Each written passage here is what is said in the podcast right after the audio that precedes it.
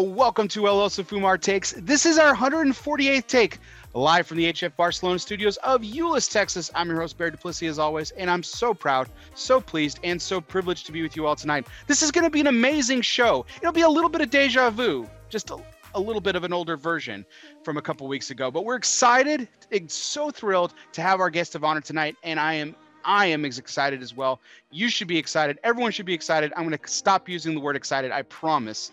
But before we get to introductions of the guests of honor, we do have to thank the people that make this show possible. And that, of course, is our sponsors. And tonight's show is sponsored by Drew Estate. Drew Estate announced the launch of the Liga Privada Unicos series Bauhaus, an exclusive release for the European market. The basic tenet of the Bauhaus architectural movement is that every object must have a purpose in design. The new Liga Privada Bauhaus Short Robusto pays extra attention to leaf placement within the cigar, intentionally designed to take or their European aficionados through a newly curated experience. From Sag Harbor, New York, Jonathan Drew, president and founder of Drew Estate, claims Today we honor the Bauhaus design theory of form and function and its impact on our mindset when creating beautiful projects such as Liga Privada Europe. Get ready because I'm I'm talking directly to you. We can't wait to share this mega unique creation with our brothers of Elise from across the pond and beyond. So next time you are able to travel and travel over to Europe, be sure to get a hold of the Liga Privada Unico Series Bauhaus, the Drew Estate European exclusive. Tonight's show is sponsored by Oveja Negra Brands, four unique companies who share a passion to provide innovative cigars for the next generation of cigar enthusiasts. Black Label, Label Trading Company, Blackwork Studio, Dissident, and Emilio are combining premium tobacco with an artisanal touch. Oveja Negra, where art and tobacco collide. Join the flock and visit ovejanegracigars.com to learn more. And welcome to our 148th take. It is my pleasure, it is my privilege, it is my distinct honor to welcome in our guest of honor this evening, sponsored by United Cigars. Smoke one today, start living united, Mr. Alan Rubin of Alec Bradley Cigars. Alan, how are we doing tonight? Bear, I'm doing great. And uh, I just want to thank you for having me on again. Um, it's been a little bit of time which is great because we have some stuff, a lot of stuff to catch up on. But it's always great to spend some time with you. So thank you for having me. Oh, it's it's it's my pleasure, Alan. This is this really is uh, this really is an honor for me. I I, I felt uh, privileged to have the opportunity to interview you along my part along with my partner Cigar Coop on Cigar Coop Primetime Special Edition uh, for our three year anniversary uh, just earlier this year, which seems like eons ago, right? Um, really you know, does. everything in the COVID era seems like it's uh, it's taken on a new uh, a new form and function of time. But it's uh, it, it, I, I am blessed, and I thank you so much for the opportunity to sit down with you, and, and thank you for taking time away from your family. I usually wait to the end of that show. I'll probably say it again, but I, I want to thank you for taking time away from your family to sit down with us tonight. It's uh, it's exciting for me. It's it, it's my honor and pleasure to be here.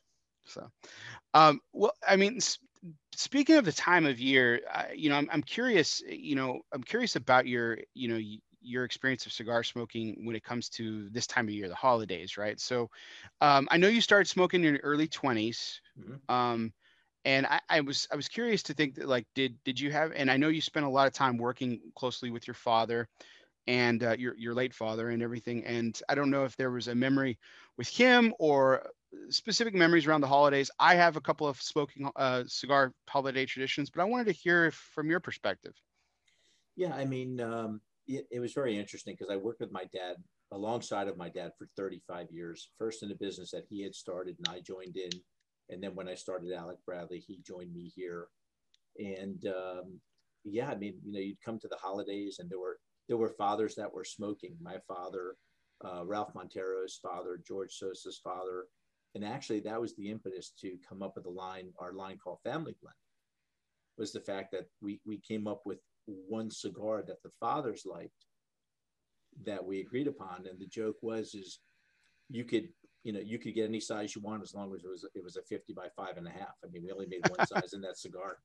Um, but that was really about about family uh, which is what the holidays is about right? So this is kind of a crazy time right now because there are areas of the country that you know they're they're not allowing family to really be together for the holidays which is very sad.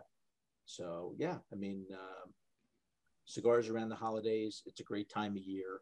Being in south florida it's cool you know it cools down this time of the year. So sitting outside uh, either with my kids, you know, with Alec and Bradley, being able to smoke a cigar or spend some time uh, at, you know, a couple of years ago with with my dad, uh, either in the office or just together, smoking a cigar brings back great memories for me. That's um, that's really fantastic. I um, you know, sharing a cigar with my father has never unfortunately hasn't come to pass. My dad's not a cigar smoker. He uh, smoked cigarettes for years, um, but he, uh, him and I have never actually in, uh, in, enjoyed uh, smoking a cigar together. But I, I, I have had some unique memories uh, of smoking with with family on holidays. It's interesting you mentioned the family blend, and I may have mentioned the story to you in passing before. I may, or or or the uh, or your sons. Um, but I I absolutely love the family blend. I remember it very distinctly, but I remember it distinctly for this story. Um, speaking of family, so um, I I had started a new job uh, just recently when I got married. Um, you know, over a decade ago. It's crazy, and um, you know, I was spending because of the the large commute. I was spending the nights with at my brother's place just because again we didn't have very much money when we were starting out and everything, and so trying to save a nickel here, a dime here, whatever you could. Um, but I I had secured a couple of family blend cigars and we were going to smoke and and uh, um, we just couldn't wait to smoke them. So we lit them up in our car. We were in front of our we were in front of our house, and um, you know he had people that he was living with as well. um, so we we lit the cigars in front of his house and we were smoking for a few minutes in my car in front of his house, and then we made our way to the back porch of the house that he was living in and then uh I don't know, we're there 15, 20 minutes, whatever, smoking, just talking, whatever. And um, all of a sudden, the person who lives with comes banging out the back door. It's like, hey, are you guys just smoking cigars? like, yeah, what what else would we be smoking? And and uh, he's like, man, the cops are here because someone from across the street said that they saw you guys smoking weed in the car. And I was like, yeah. Uh, okay. No, we're smoking cigars. Tell him to come back here. I've got one for him.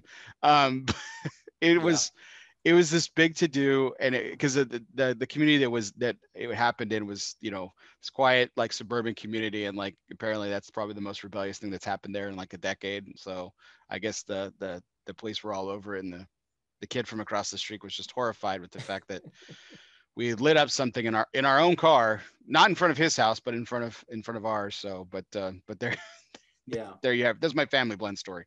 I'll tell I'll tell you another funny story. Um, so there's a guy that works with me now, Mike Sorota, who's our vice president of sales. But you know, back in the day, he used to be my next door neighbor, and uh, he was in the financial services business, and he moved from South Florida out to Colorado. And so in the winters, I would go to Colorado, and ultimately we'd end up visiting them. And I remember it was kind of a warm day in Colorado, in Denver, and we sat outside, and uh, and I, we had just blended the Max blend and we sat out behind his house and the family was all together. We finished dinner. He everyone went in and we sat out and smoked a cigar. And i don't know what happened but i guess the thin air it was a little bit cool. And it, max at that time when we first blended it was pretty heavy. And all of a sudden he started he started sweating profusely. And i could see he was like not doing well. So we fed him some water. But years later, believe it or not, uh, a few years later, we went back and uh, he came out to visit me in Colorado, uh, out out in one of the resort areas, and he said, "Hey, why don't we smoke a cigar?" And we smoked a cigar. It was seven below zero. Oh wow! And I thought I had this whole thing beat. What I did was I went into our our uh, our carport area, and that's where the heat from the dryer was. So I said, "Hey, I'm going to turn the dryer on and let the heat come out." And we'll sit right there and we'll smoke. Uh, we lasted about 10 minutes. Um, it's pretty innovative though. Gotta, gotta hand tried. it to you. We yeah. tried seven, seven below was too cold. Oh man. Yeah. I was, I was going to say, um, I've, I've smoked, I've smoked more than a, more than a few times below freezing. I think the, the coldest I've ever gotten is probably, you know, like 20 degrees. And that was, I mean, that was miserable. I mean, that was absolutely miserable. So, right. no, with no, yeah, with no heater, yeah, for sure. Um, so we got a couple comments in the chat, Alan, that you're a little hard to hear. So uh, if you if you could, if there's a possibility for you to, I can hear you just fine, but I definitely want our audience to be able to hear you uh, as best as possible. So if you can turn it up just a couple of notches, that'd be great. Uh, let, me, let me try and see what happens here. Is that any better? Can we find out if that's any better? Yeah, I got. I mean, I I I noticed a little bit of a difference there. So uh, I our audience will definitely let us know. So I I again appreciate it there. Okay. Um, but uh, so I think that the uh, the holiday tradition of smoking cigars, especially with one's own family, is is definitely like a time honored tradition that uh, I'm really I'm really it's really cool to, to hear that you did it. I I you know I smoke with my brother and and and folks all the time, and and this is uh this is a great time of year. You know, despite that sometimes depending on where you live, it can be quite cold. Uh, it's a great time of year to to to really enjoy um, really enjoy a cigar with somebody. So, um, really wanted to shift into tonight's major point. Speaking of uh, speaking of uh, shifting in different areas and everything. And of course, our major point is always brought to you by Wood Butcher Maine, introducing durable and attractive wooden creations to your kitchen, backyard grill, and home using native Maine wood and other exotic wood species. Wood Butcher Maine's products include butcher blocks, cutting boards, coasters, grill grate cleaners, and in the El Oso Fumar favorite, the Red Oak Cigar Ashtray and Cocktail Coaster, plus many more. The Wood Butcher Maine's team's passion for food, the Pine Tree State, and craftsmanship of the highest quality show in absolutely every piece. Visit woodbutchermain.com. Yes, that's woodbutchermain.com to explore the current collection. So, Alan, um, be- actually, before we start the major point, I did skip over the, the main point uh, that kind of kicks us off tonight. We were talking about our love for this, for our, the leaf, and our love for cigars and everything. What what do you have lit up, uh, lit up tonight to to kick uh, to kick off the evening? So I started with uh, I got here early to the office tonight, so I'm, I'm smoking a uh, La Vega Coyol. Um, that's that's the beginning I didn't know how long we were going to be together, Bear. So followed followed by Kintsugi, and then uh, Prensado in the torpedo. Oh, nice. And then it, then it goes from there. And I may change this up. Uh, and then the uh, the Project 40 Maduro, which is just about to launch. So really excited about that project. I was. Um, we'll talk about Project 40 here in a moment, but the Project 4, uh, the Project 40 in particular was such a uh, such a you know digression from your like the normal you know what we've what we've come to see out of the Alec Bradley portfolio and everything and um so, so well received so well received I mean it was um usually when when a company goes away from its I guess its core competency is mm-hmm. a is it, it, it can it can be in this case, obviously incredibly successful, or it can really just backfire um, on you. I mean, that's a that's an incredible incredible dice to roll um, from any you know from any from any perspective from any industry rather. You know, mm-hmm. I mean, what uh, I mean, and I, I remember your answer to this question when I asked you before. Eh, you know, you you'd mentioned the word uncomfortable that you were uncomfortable um, with uh, with this risk, but you, obviously it, it, proved to be worth it and proved worth it. So I mean, what I mean, I mean, ultimately you have to be incredibly satisfied with the the success of it. Yeah, it's pretty amazing, and it was it it's definitely outperformed what I thought it would do, but uh, not it. Listen, um, when I said uncomfortable, because I, the truth is is that you really can't make great strides either personally or professionally staying in your comfort zone. You know, you have to find a way to break out of that and Project 40 was the opportunity to really take a concept and work with it. Uh, it's gotten high ratings. It's a tough cigar for us right now to keep in stock. Um, it's just, it, it, again, outperforming uh, everything that we hoped it, it would do. It, it outperformed. And then that was the impetus uh, to come out with the, the new Project 40 Maduro. And I, I'm going to I'm gonna I'm gonna confess something here, um, which look at the look on your face right now. I'm ready for it. So I'm gonna confess something to you right now. So uh, Alec and Bradley have taken a, a major role within the company. Uh, Alec works a, a, lot on business development. Bradley works a lot on the creative side, on on new brands and new projects.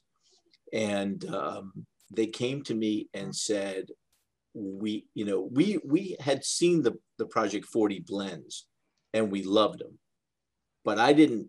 I got to tell you, I got to be honest, and that is Alec and Bradley and our creative team, Jonathan Lipson, uh, Gianni Brunetti, they they put Project 40 Maduro together.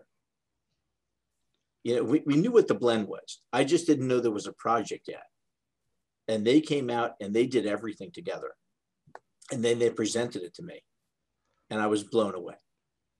And and I'm like, go. You don't need my approval. Just go, go, go do it. And um, Bradley came to me.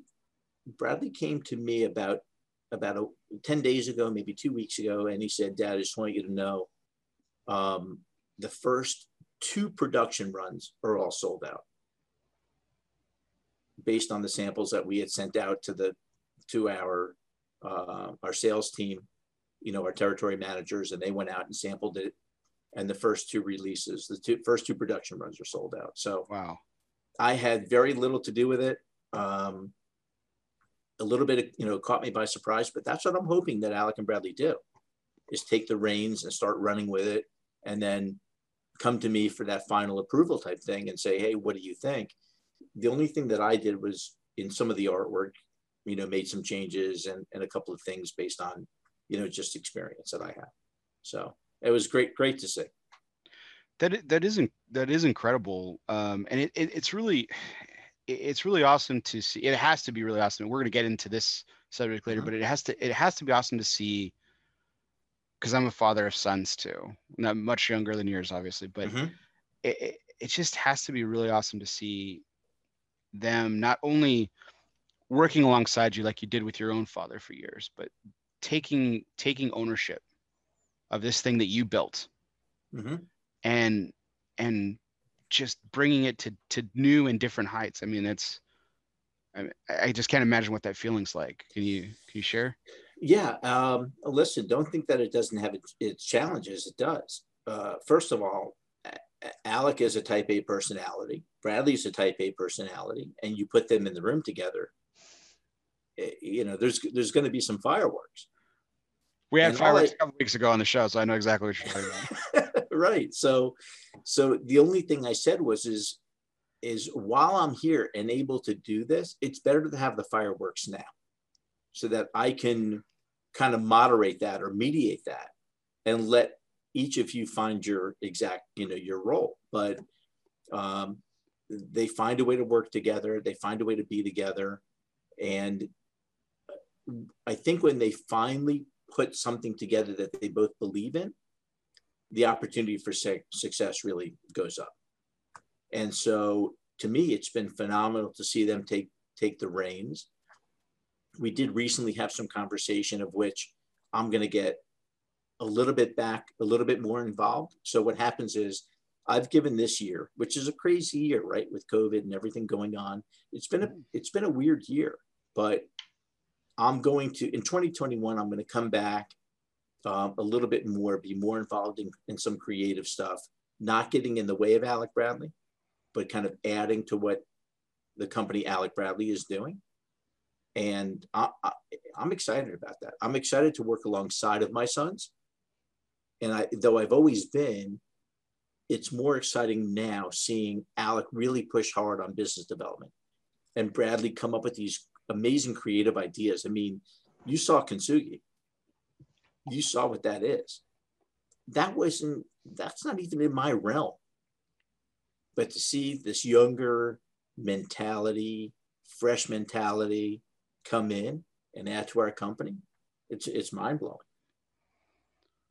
Absolutely. And speaking of the subject of Kintsugi, like I, I think I think why I'm not to sound too too condescending why I'm so proud to be a, associated with the industry and so proud of them for this project is for the realization that that this project represents. Kintsugi, the, the you know the the bringing together of a fractured industry that was kind of the the, the inspiration you know mm-hmm. as, as bradley's talked about on numerous occasions and um and for him and alec to to put this together um and to have that realization so early in their career yeah they grew up they grew up with you they grew up around it but I I, I was just I was just so proud of the project. I mean, even before I even smoked it, I mean, I just was like, this is this is terrific. This is this is exactly what the industry needs. Yeah. So what happens is, you know, you have young guys that care, right? So that that becomes the future of our industry, is younger people who care. And there's a lot of people out there. There's a lot of young brands, a lot of young brand owners that are out there pushing forward. And it happens to be that both Alec and Bradley fall into that category so if you think about it, they came out with blind faith. That was their opening. And we could only give them a certain amount, right? We couldn't take away from uh, Alec Bradley's production to, to, to do that. So it was limited. Then they came out with Gatekeeper, which was a home run. I mean, that's their first real cigar that had full exposure, full distribution, and it was a home run. And then Kintsugi, I think, even takes that to the next level.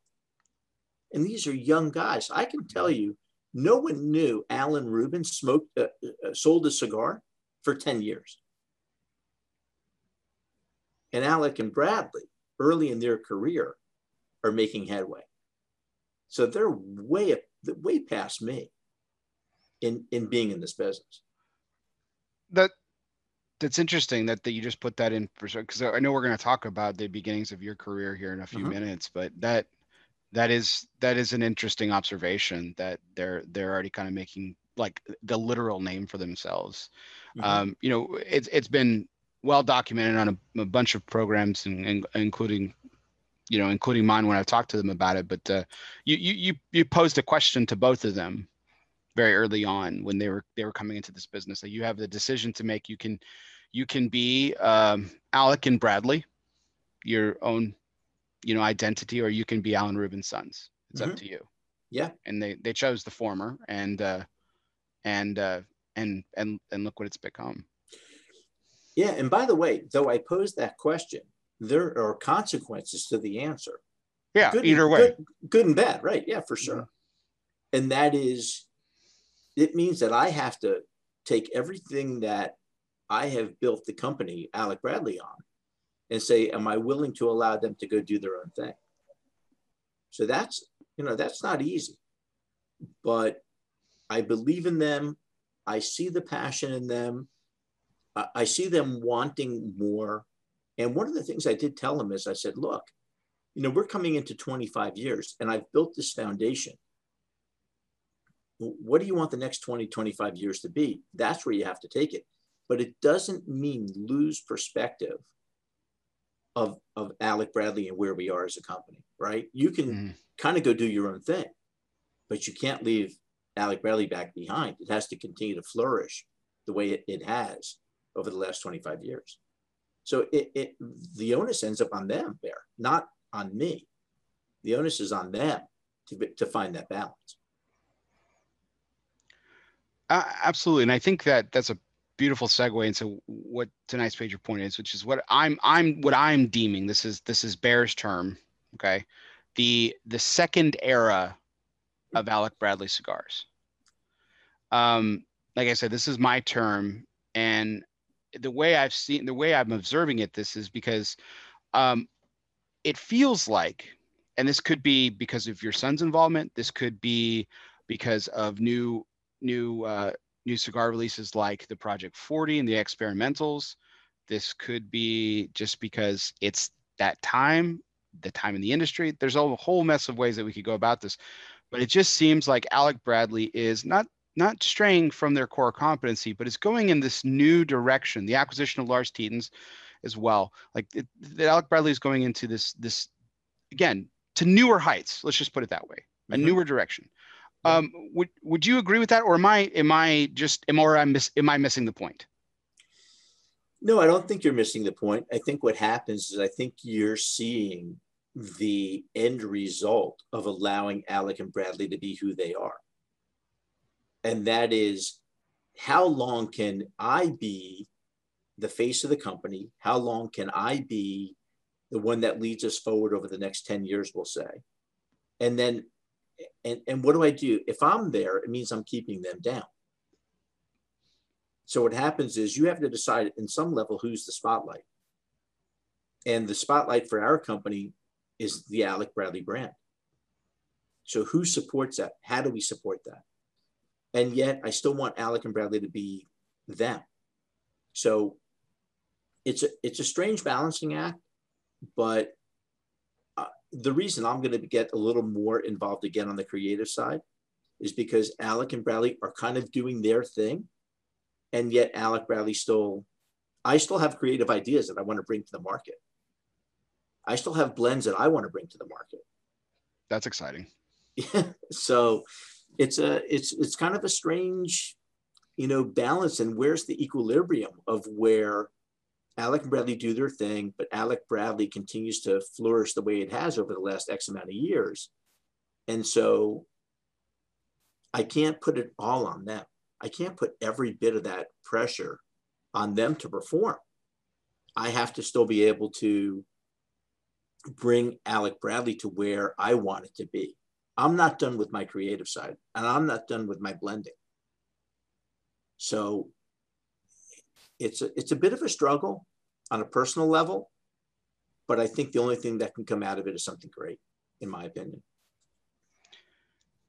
It, it certainly seems to be headed that direction because uh, with this this new this new direction that we've uh, kind of talked about, it, it, it's it's been so successful like every step. Like there's been challenges to be sure. We, we we've mm-hmm. had conversations about the challenging with the Lars Tetens release and everything like that. Mm-hmm. But I mean, it, has been successful every step of the way. And I, I kind of go back to the linchpin in this new direction, at least from again from my perspective. This is just me talking, but what and I purposely didn't talk about what I was smoking until now because I wanted to mention it. But the Magic Toast mm-hmm. is what I'm smoking right now, and this to me, this was this was that moment as i was thinking about the show and thinking about uh, our conversation tonight i was like where did this new direction that i have in mind where did it start and it started to me in my mind it started with magic toast now the artwork very alec bradley centric mm-hmm. you know very you know you know very in line with the the core competency the mundial the prensado tempest gorgeous coloring i mean just it's beautiful right but I think it even I think it starts with the name. I mean, Magic Toast, like just. First of all, where did the name come from? I want to know that. I want to know this story. Second of okay. all, um, second of all, like it, it to before Blind Faith came around and kind of disrupted my entire psyche of Alec Bradley mm-hmm. cigars, and then Project 40 did it again, and then Lars Tetens did it again. um, this this this this this wrecked my my my perception of Alec Bradley. So I, I just kind of want to talk about this for just a moment. Yeah, listen, if this if if Magic Toast kind of kicked you in the face a little bit, like what is this and how did this happen? That that's that's one of the benefits of me. Look, we've had success in the traditional look and style and feel of Alec Bradley right? Tempest and Prensado and, and uh, Alec Bradley, Connecticut, and, and many of those lines. So what happens is you start to follow the trend of what has made you successful and you continue to bolster that. Okay. But it doesn't mean that I shouldn't have the ability to want to be creative. So what happens is you can be in this box where everything starts to look the same, feel the same, act the same. And all of a sudden, you start to get rid of every creative opportunity that you think is in front of you because it doesn't fit in the box. And I didn't want to be that. And I didn't want to do that. And so when we, so Magic Toast had that happen was uh, Ralph and I were going down to Central America. We went to, into Honduras, and uh, I'll make the story quick, but we were supposed to go to the factory, and it was getting kind of later in the day and the light was going dim and we ended up going to the fields where this tobacco was and at the end of the day it, what happened was we were lighting up the tobacco. We thought the tobacco was great. And uh, our partner in the factory said like let's make a toast. And at, what happened was i said this tobacco is magical. Like it's there was something about it. It was aromatic, it was sweet, it was just something about it at that moment. And it ended up being let's make a, a magic toast was the translation. And I didn't forget that. And then that became the Magic Toast line. But I still wanted to create around the mentality or or what I what I saw in my head. And so the packaging is different, right? I mean, that's what you're really talking about. Mm-hmm. Though it's Alec Bradley centric in its band, the box is not, the packaging is not, um, even the blend is not. So, yeah, I don't want to just be stuck in this box. I don't want everything to look exactly the same. I don't want I don't want brothers. I want cousins. I want something to say, oh, that's Alec Bradley, but man, it's a little bit of a departure. And so that's where kind of Magic Toast came. And then Alec and Bradley being in the business, them doing their own thing. Um, yeah, that's it's a direction that has happened organically. It's interesting that um, you know I, I'm always fascinated by cigar names because sometimes the name is already picked out and you build a blend around it, and then sometimes the name comes from inspiration, like in in, this, in stories that you kind of just described a moment ago, and I and I I find that you know, and this is something that I've tried to explain to people outside the industry, you know, when they hear these names or they're like, oh, that's, you know, that's the G word, which I hate, you know, gimmick and things like that. Mm-hmm. And I'm like, no, there's, uh, you don't understand. There's, there's a journey that every cigar goes through as it comes to market. And, and then it becomes part of this bigger story that we're kind of talking about tonight, for example. Mm-hmm. Um, and i think that that's one of the more i think that's one of the more beautiful things and i think it's actually one of the things that doesn't get talked about enough in this industry there's a lot of there's a lot of laughing and there's a lot of you know ribbing and and and you know when it comes to name naming a cigar and things like that but i don't think anyone really talks about that as the part of the journey that a cigar goes through they talk about the blend the nuts and bolts which i nerd out on just as much as anybody else mm-hmm. but I, I think that the all-encompassing journey of the cigars creation is something that doesn't necessarily get talked about as much. Do you how do you how do you feel about that? Well, so so you know, there's there's there's always two schools of thought, right? Somebody comes up with a cool name and said, okay, let's blend to that, or let's just come up with a blend and and put it all together. And we've done that in the past. It has not proven to be successful for us. What's proven to be successful for us is to come up with the blend and then to create a, a product back behind it to be able to bring it to market. So it, you know, it's great to just come up with a name and then you come up with a blend, you put it together and people enjoy it. And, and that could work for many companies. We've, we've, we've proven historically that doesn't work for us. Even in black market, like something like black market, which is a huge seller for us. I trademarked the term black market. I had trademarked it years earlier. And then one day I was smoking a cigar down in Honduras and we were working with Panamanian Tobacco. And we weren't there for black market. It was just one of our trademarks and kind of our trademark bank. And I turned to Ralph and I'm like, this is black market. He goes, yeah, come on, seriously, we're not here for black market. And I'm like, yeah, yeah, I know, but I didn't pick it. It's telling me this is black market. It just kind of happens. Mm-hmm. And I think that's where you have, for us, that's where we have our greatest success you know, Jonathan uh, Lipson's in the chat and he mentioned black market a moment ago, and and and and I think that's a I think that's a pretty valid point because that was kind of kind of a de- departure as well. I loved I loved black market for what it represented too because I think it was when you th- and I, have I've said this before. I think I even said this to you in the past. When I think of when you think of black market, what would a black market cigar could be? Like if you had knew nothing about Alec Bradley, like that the the packaging and everything, the way that you guys present the product is exactly what a black market cigar should look like. And, and you know what? I got to tell you something. When I smoked the cigar, and again, we didn't have anything planned, right? There was nothing planned. So when I when I smoked the cigar, all of a sudden I had started to have these visions in my head of what I wanted it to be, and and and what was it to me, and what was my vision. And that night, with terrible internet till four o'clock in the morning, I stayed up and sent pictures to my graphic designer, like 60 emails, you know, from from like 8 p.m. to 4 a.m. of what I was thinking. And he woke up and he called me. He's like, You just sent me 60 emails in the middle of the night. Like, what are you doing?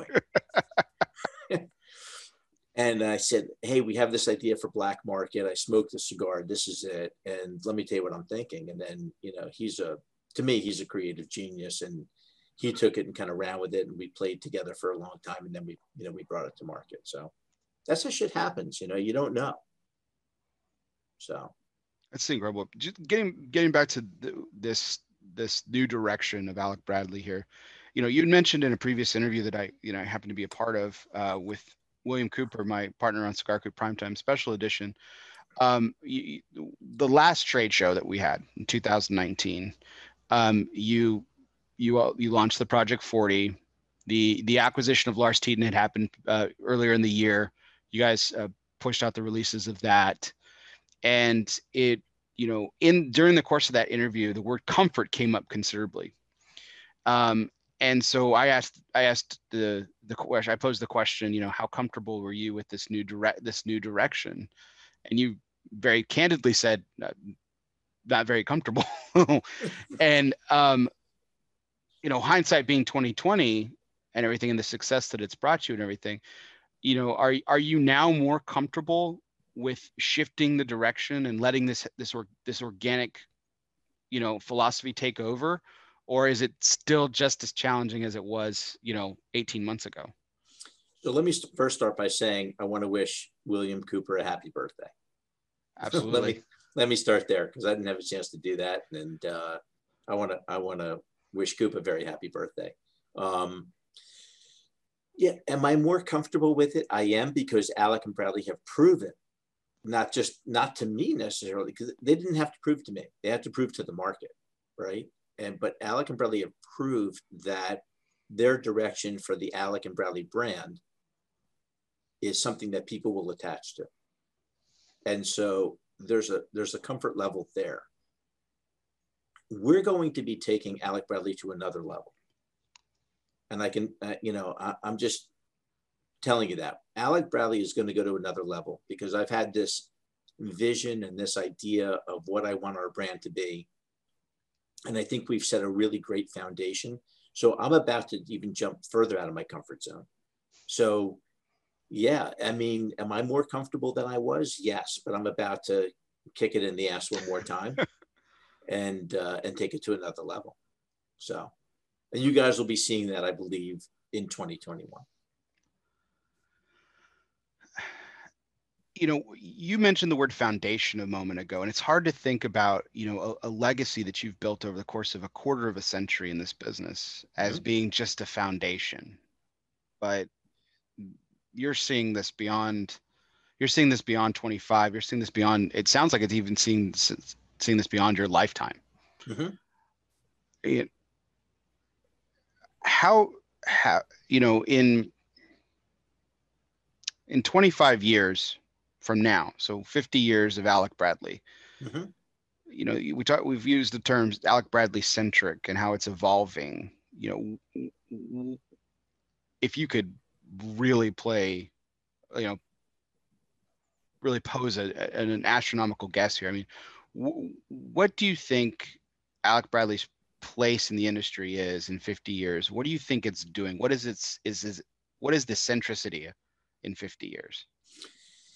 Well, I think you have to, I think for me, the, the beginning is I have to, I have to start by saying instead of being the owner of the brand, that I have to be the steward of the brand, right? And that is how am I taking something that I feel I have ownership ownership of now and become the steward moving it forward. Saying that Alec and Bradley then should be able to take their ideas and move those forward. And what I believe Alec Alec Bradley will be is a lifestyle brand. I think it will compass way more than cigars at a time in our future. I'm not saying that other luxury lifestyle products are not in our near future, and I believe that they are. So, uh, like I give an example, just you know, we we have a a flask, right? That we're branding Alec Bradley.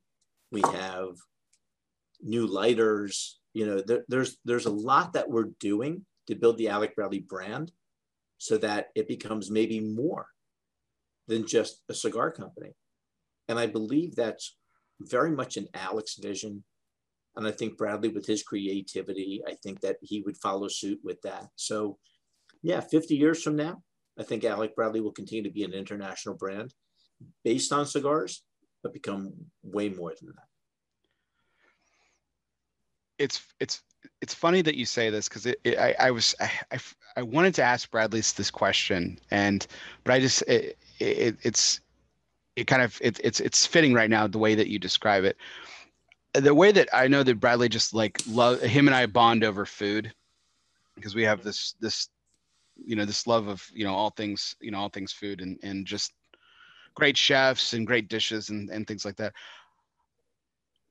I could totally see you know one day you know maybe in the maybe in the distant future that Bradley opening like seriously opening up a, a, a you know a Michelin star restaurant you know, maybe branded as Alec Bradley, maybe a Alec Bradley lounge to the side or whatever. But I could to- I could totally see him doing that. And yeah, so uh, so let me tell you a good story. Um, you know, we just are passing Thanksgiving, and Bradley called me up and he said, "Dad, I think we should make Thanksgiving." And I said, "Great, let's do that." And he said, "Yeah, uh, but I don't cook." I said, "Well, I don't either, but let's give it a shot." And um, and we I called a friend of mine who is a very very high end chef out in Las Vegas. She's a you know she's she's one of those celebrity chefs been on TV type of thing. And I said Bradley wants to cook. I don't know what I'm doing. He doesn't know what he's doing. I need some help. And guidance, uh, please, guidance. Yes. Please. And she sent, okay, you know, you need to get the turkey. She told me where to get it from. We bought this organic turkey and whatever. And then um, I, you know, I, I said, okay, Brad, I'm going to do the brine. And we, you know, I grind the turkey for 48 hours and did all these different things. And Bradley right. came over and we made all these dishes. And it was so exciting to spend that kind of quality time with my son on something he wanted to do. It was phenomenal. Alec, Alec came over, didn't cook one thing, but he opened up a bottle of whiskey, which is right up Alec's area and and we we drank whiskey and we made a bunch of dishes and it was spectacular. And i could see bradley's brain as you said bear like who knows what this is going to be next you know? And i think that's what alec and bradley bring to the table that you know i'm, I'm very focused on the cigar business and what the cigar business is and where what's our place within that you know in this industry. And alec and bradley have that same passion but they also have other passions that I think could come in here. That's awesome. I'm I I'm really excited to see. I, have been excited to see what what they do next, and not not the not in the under the what's new what's new umbrella of just in the cigar context. Um, but I mean, from the moment that I've met them, um, I was I was just I was you know, impre- impressed is just kind of it, it, it doesn't do it justice. It really doesn't. It, like it, it was a different type of impression. Let's just put it that way. That just like it, you've had this over you know uh, years and years of being an employer. You've you've you've met those people or you've interviewed those people that have come into your, to the fold, and you're just like this guy or this gal. That, that there's some they whatever that it is, they have it mm-hmm. right, and that's exactly the that's the exactly what I was hit with when I met when I met your boys. Well, what happens is I think what in the communication between you guys, and I know that you guys have a, a great connection, and and I think what you find is like it's not like they're verbose and they're just talking about it.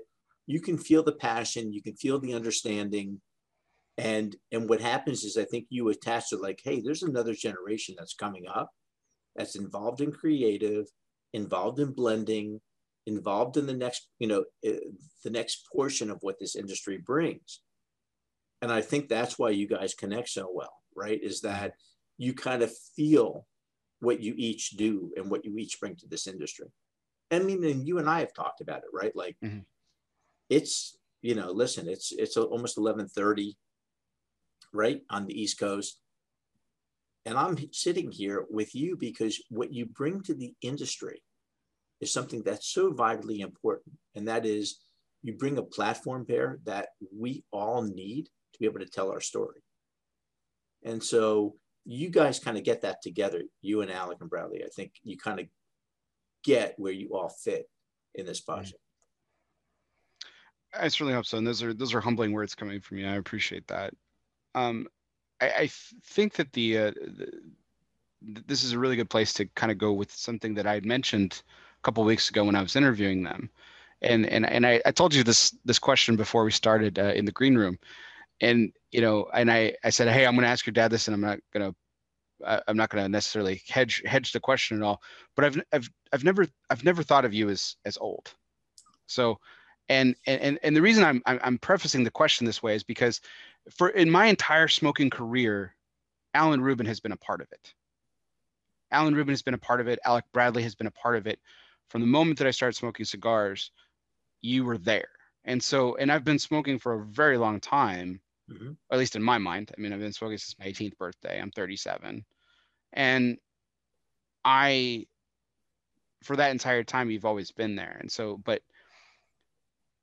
but I, there's there is something new now there that I've and, and and again maybe this is just the fact that I didn't know you, mm-hmm. maybe that I didn't have that that kind of connection or anything in the time, but there seems to be this and I call I coined it the the fountain of youth that you seem to have drank. There's this vibrancy that seems to have been taken over you, and it might be what we've already been have to do what we've been talking about and i'll let you elaborate here in a second. But if i could just preface it just a little bit more was there's this vibrancy that i just maybe just didn't recognize that was there before. Maybe it was camouflaged differently. But i wanted to ask you do you do you feel like you've you've gotten this kind of resurgence in in, in recent years a new vitality or is it or again am i just missing the point no, I, I don't think you're missing the point. I think there's a, there's a couple of things. One is um, I, I don't feel old. You know, I just don't. I don't. I don't feel like, you know, I'm I'm at the the you know kind of like over the edge and I'm on the backside. And maybe I am, but I try and create an atmosphere that I want to work in. We have fun, we laugh, we smile, we get our work done. Um, we take it seriously and we enjoy being here every day. I mean, one of the things that you could hire the greatest talent in the world, and if they don't fit within your organization, you have nothing. So, one is I have great people. Two is they like to laugh like I like to, you know, like to laugh.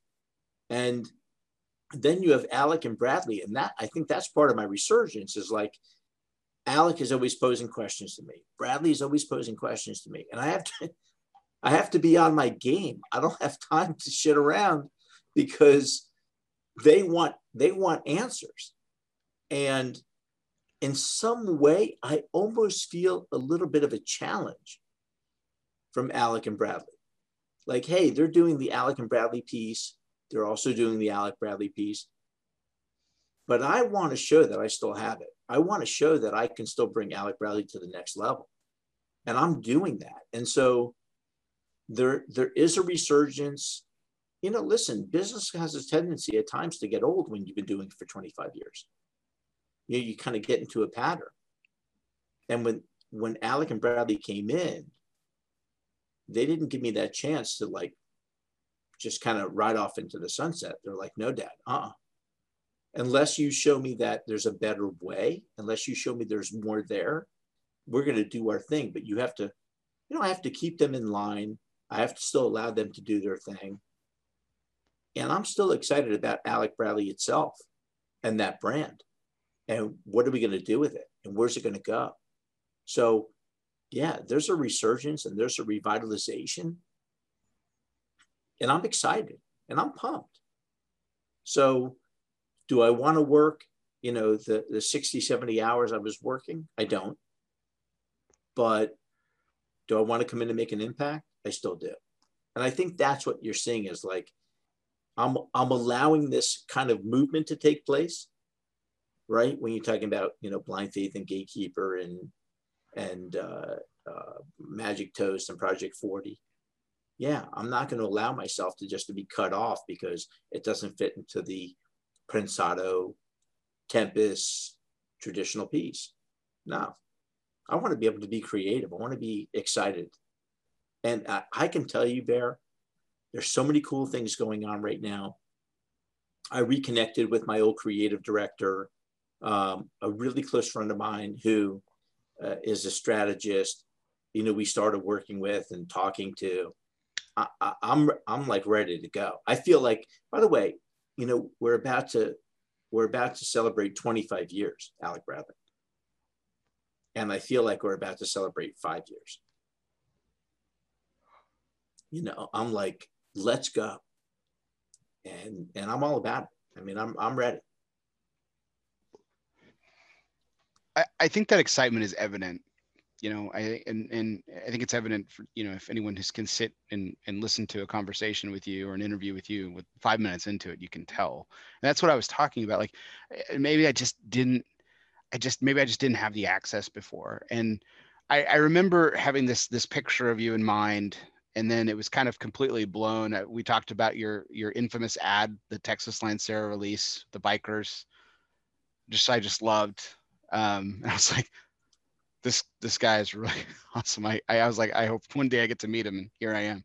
Um, but and then, but then my my first interaction with you, and you don't know this story. My first interaction with you wasn't even an interaction. I and we actually didn't speak or didn't shake hands, didn't meet. My where I was in the same, I guess, square footage of you is I was uh, I was at the trade show a, f- a few years ago, and I was sitting with Coop, and we were interviewing uh, Bill Paley, William Paley of La Palina, and you you came walking by, and you you sort of like, you know, shouted across the room at at at William Paley and said, "Hey, you know, look and it was you were i think you guys were comparing the shoes that you guys were wearing at the trade show like who could have the most comfortable shoes or something like that or who could have the coolest shoes or whatever.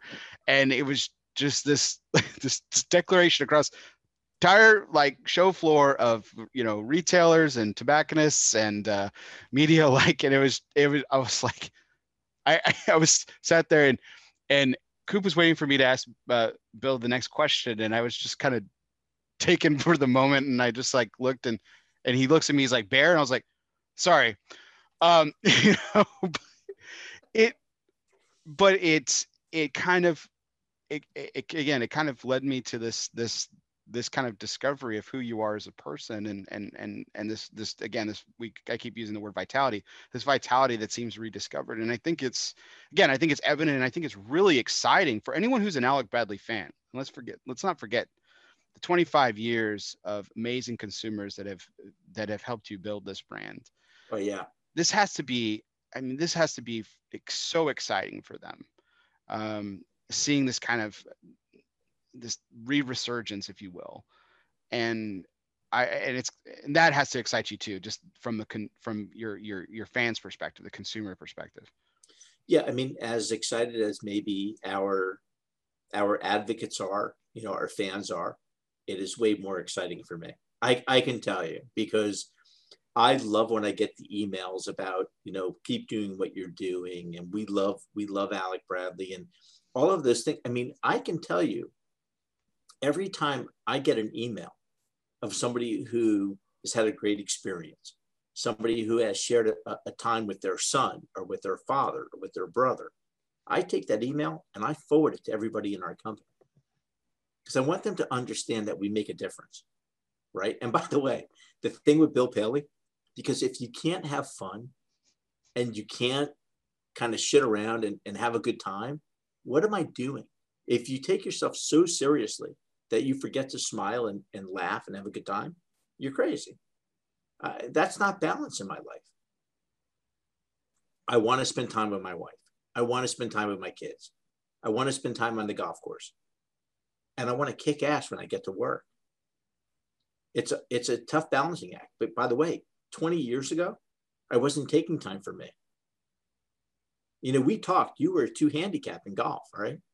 I'm still a double digit because in the prime, the, in the prime, let's be clear. yeah, but but you were. Yeah. But my goal is still, you know, and I'm not far off. My goal is to be a single digit in golf, but it can't get in the way of my excitement for Alec Bradley. That comes first because it turns me, it, it excites me. new blends get me nuts. Right? When we come up with a blend and we make some adjustments and all of a sudden it's working there, there's nothing better. That's like that's that's the pinnacle is to be able to come out and say, we have something, we have something exciting that people are going to love. What do we do with it? So, yeah, I want balance in my life. But that doesn't mean me being less excited about here, you know, being here. And the thing about, like you said, I probably screamed it to Bill Paley across the floor. Just because if you take yourself so seriously, what are you doing? You know, it's like, really, we're at a trade show we're working our butts off. Everyone's working 18 hours a day. You got to have a little fun. And that's what I do. Go ahead. It, you uh, you mentioned spending time with your kids, spending time with your mm-hmm. wife, time mm-hmm. for yourself.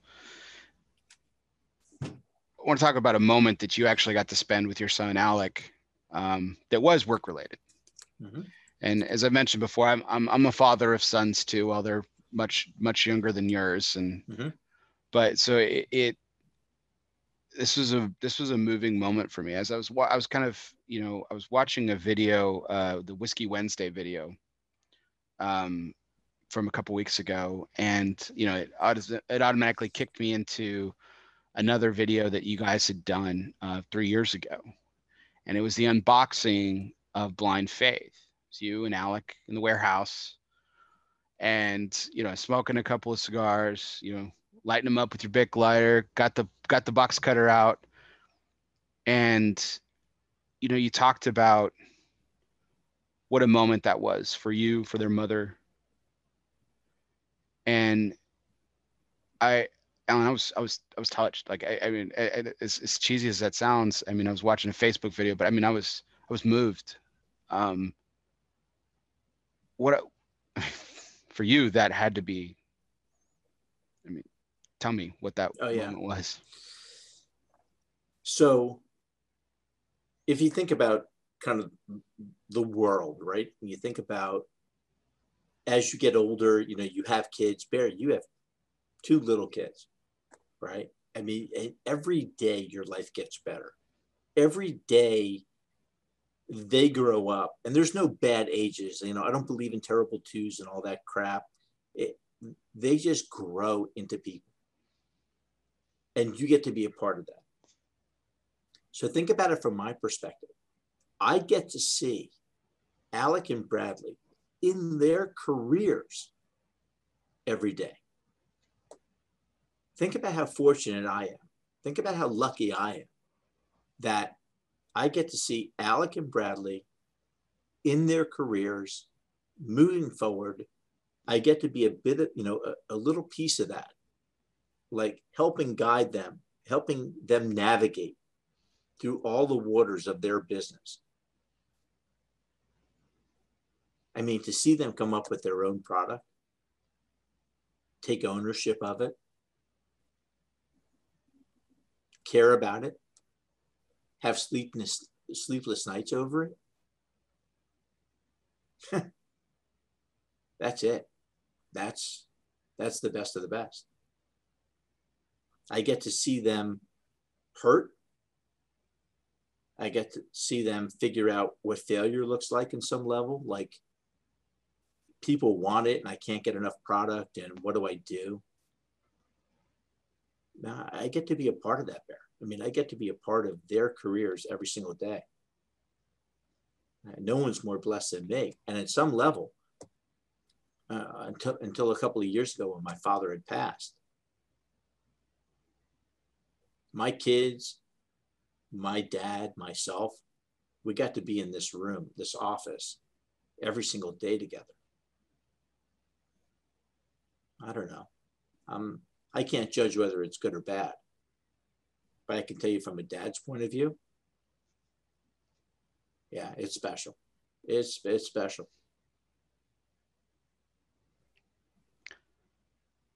There's just no other way to describe how how how it was it was moving.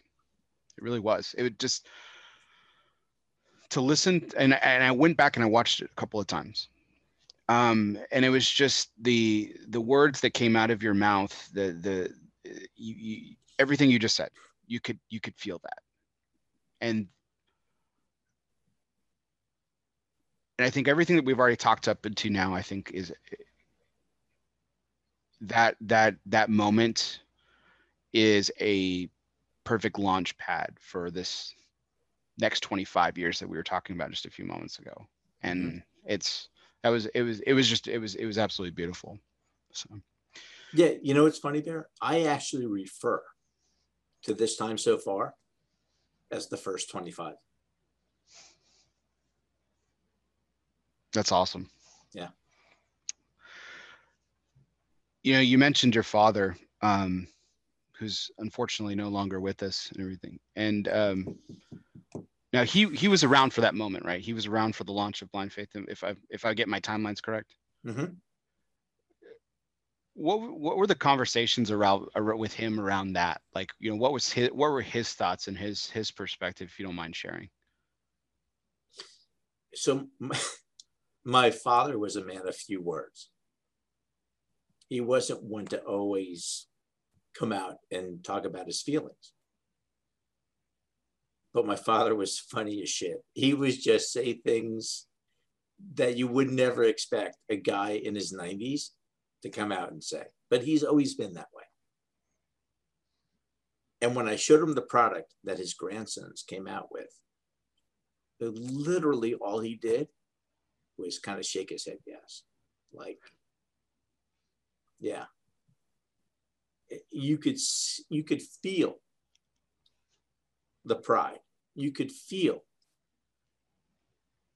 this generational piece. Like, yeah, those are those are my grandsons, you know, like following in the footsteps. My father had a work ethic like there was no other. I always joke that in our old business, it we opened at 7:30. If I walked in at 7:31, my father would say, Good afternoon.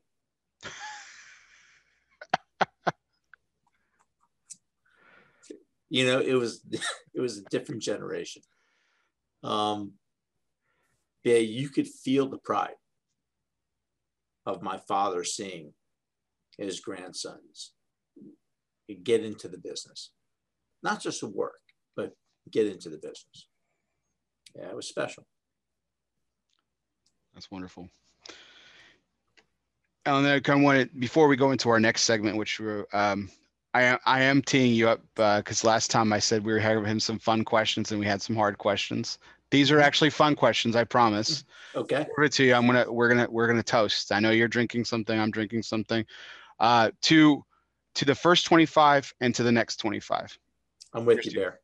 Cheers. Thank you. We'll do it together, Bear. I'm excited for the ride. Absolutely. Um, so as we just toasted, um, this next segment is, our, of course, our One Must Go, which, of course, is always brought to you by United Cigars, featuring La Gianna Havana and distributors of Jose Dominguez, Bandolero, Gar- Garofalo, and the highly acclaimed Atabey and Byron lines. So smoke one today and start living united. So, Alan, you haven't had the uh, you haven't had the pleasure of being a part of this segment. So, uh, for the purpose of our audience who may have not have heard this, we've had this segment going on for a little over six months now. It's been a lot of fun. Um, where the idea of one must go is I pose you a question of three things, and one has to go. And okay. Um, and I'm actually going to do a little bit of a double dipping tonight because I think I know this is going to suck if I don't know, but I think I know one of the ones that's going to stay, at least one of the ones that's going to stay. But I know that you're a fan of fine spirits, mm-hmm. um, particularly of the whiskey variety.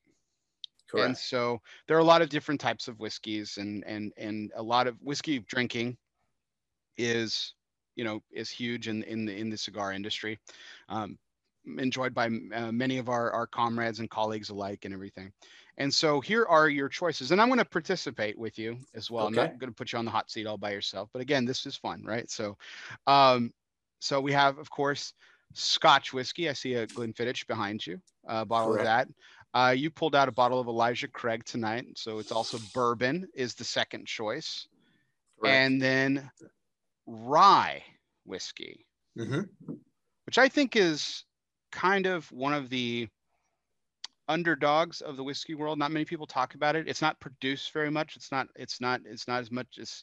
It doesn't hold as high esteem in pop culture, especially right now, as Scotch and bourbon, particularly among cigar smokers. You know, the Scotch I feel was like the old, the old guard. Bourbon is kind of becoming the new guard pairing of cigars and everything. But uh, um, before I give away my answer too much, I wanted to hear yours. So Scotch, rye, and bourbon. One must wow. go. Okay, you didn't make this easy. Um, this isn't so, actually a permanent decision, by the way. Okay, good. It, yeah, yeah. So the one for sure that will not go is rye, for sure. Wow. Okay. Shocked. Uh, shocked already. Okay. okay. Okay. So rye will not go. Okay. Um, so I like everything. For me, generally, everything over 100 proof is kind of where I live. So I give an example. Uh, this old Forester 150th anniversary proof 126.4. Okay. Elijah Craig 18. Uh, this is also a higher proof, though I don't see what it is right now. But it happens to be that to me, I like that rye bite. I, I, I like what it what it add. So rye for sure will stay. Generally, even single malt Scotch is is a little bit lower proof, and uh, I've kind of been into the higher proof. So right now, and this is not going to be popular, but right now I would say Scotch goes um, rye one, bourbon two, depending, and then maybe Scotch. Even though, I mean, my favorite Scotch without question is Glenfiddich 15. I think it goes phenomenal with cigars. And I've been all over the bourbon scene because of Alec and Bradley. They're both like all, you know, all about it. And then uh, rye, I've been playing a lot with the Michter's 10 year rye. And uh, I'm kind of digging that. So, yeah, rye stays. Uh, bourbon of the higher proof stays. And uh, then probably scotch. This is why I would make a lousy attorney because you never ask a question unless you know the answer, and clearly my assumptions are getting carried away with me. I know what a have what a great affinity you have for Glenfiddich, so so I was like, oh, I was like, oh, he's gonna pick Scotch. This is so mm-hmm. this is this yeah, wow, um, incredible. Yeah, just not no go away that I thought, but we'll get to that in a second. Um, um, I, I really do think rye is the underdog of whiskeys. It really it really is. I think there there there are a lot of great I feel like there are a lot of there are a lot of mediocre bourbons and there are a lot of mediocre scotches out there uh, that exist. I don't feel like there's a lot of mediocre ryes. Um, in fact, I'll be as so bold as to say I don't think there is a mediocre rye that I can think of off the top of my head. Right? Yeah, I'm um, I'm with you. Um, that that being said, for for my personal taste, I, I think that um, and it's it's a close one too. Um, but we're gonna I'm gonna flip two, and I'm gonna agree with you. Like bourbon for me is number one. I I, I like I like that that those the sweetness of the barrel. I like the sh- the sharpness of a higher proof bourbon. Um, but I like the sweet undertones of the maple, the vanillas, that cre- that creaminess of some good bourbons.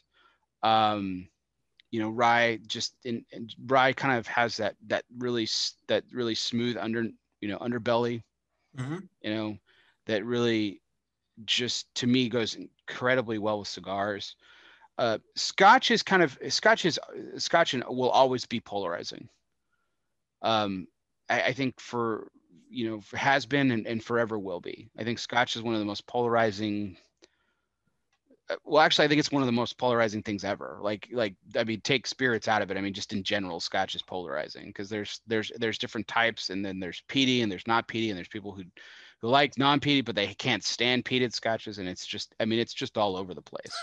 Great. um so I, I think and i'm i'm a huge glenfiddich fan as well. Like i think glenfiddich is my favorite. Um i'm a really big fan of the Nadurra um really like that cold that cold chill filtered uh, scotch it's it's it's fabulous but scotch for me has to go I, I- yeah, that was going to be. So that that's that's that's interesting. I just did not see it going this way. I thought I was like, oh, we're going to disagree. This will be fun. Um, but um, that's that's uh, that's an interesting. So so okay. So I, I wanted to kind of play off of my assumption that Scotch was going to stay. So we'll we'll have fun since Scotch is being left out. We'll have fun with Scotch again. So Okay. Post three more scotches to you. Glenfiddich, I know is staying. I know I got this one right. So it's Glenfiddich. sure. is- Yeah, Glenfiddich is in this list. Okay, Glenfiddich, Okay. the Dalmore, Yes. Depending. and Macallan. So as an overall brand, so we're talking Mm-hmm. Glenfiddich 15 is your bag. That's it. But Mhm. there are a lot of other Glenfiddiches, right. a lot of Macallans. There's a lot of the Dalmores, including the cigar malt, which I don't know if you've had the Dalmore cigar malt. I have it here. Mhm. Okay. Um. So which are those three brands all encompassing? Okay. Which one goes? Okay. So let me start by saying that my entree into whiskey was the Dalmore. Um, they came to me many years ago and said, We're launching this uh, Dalmore cigar malt. And can you come up with a cigar? So we actually have a Dalmore cigar that we did for cigar malt that uh, Did that- not know this. Okay. this Yes. so that was the beginning. And I think that Dalmore King Alexander is a spectacular whiskey. Um, yeah, I'm not, I think for me, Macallan, I think that's the one that has to go. I think it's overly sweet on the top end and has a little bit, very little balance and, and then doesn't finish.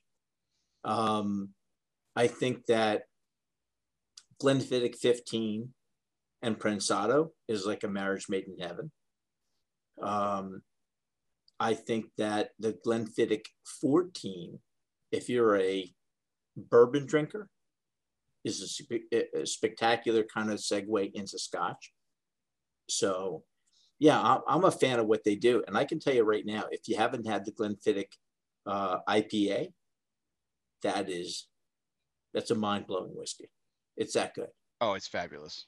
Yeah. Unbelievable. Yeah. yeah. So to me, Macallan's on the out. Okay. Terrific. Um, hold on here. Alan, I want to make sure that we are still uh still live here. I think we lost. I'm showing that we're still on a feed, but I just want to make sure here. Um, um, I'm. We're still going. I, I so I'll, I'll pose the question while I'm trying to reload my page here. Um, wanted to ask you about the the Dalmore cigar that you said. So what what cigar did you did you come up with there? Um, so what happened was we were asked to do a cigar for the Dalmore um, uh, cigar malt, and so we created a special blend just for that whiskey. We've also done that for. Um, we did that for Glenfiddich 21 year old as well, or eh, I'm sorry, 18 year old as well.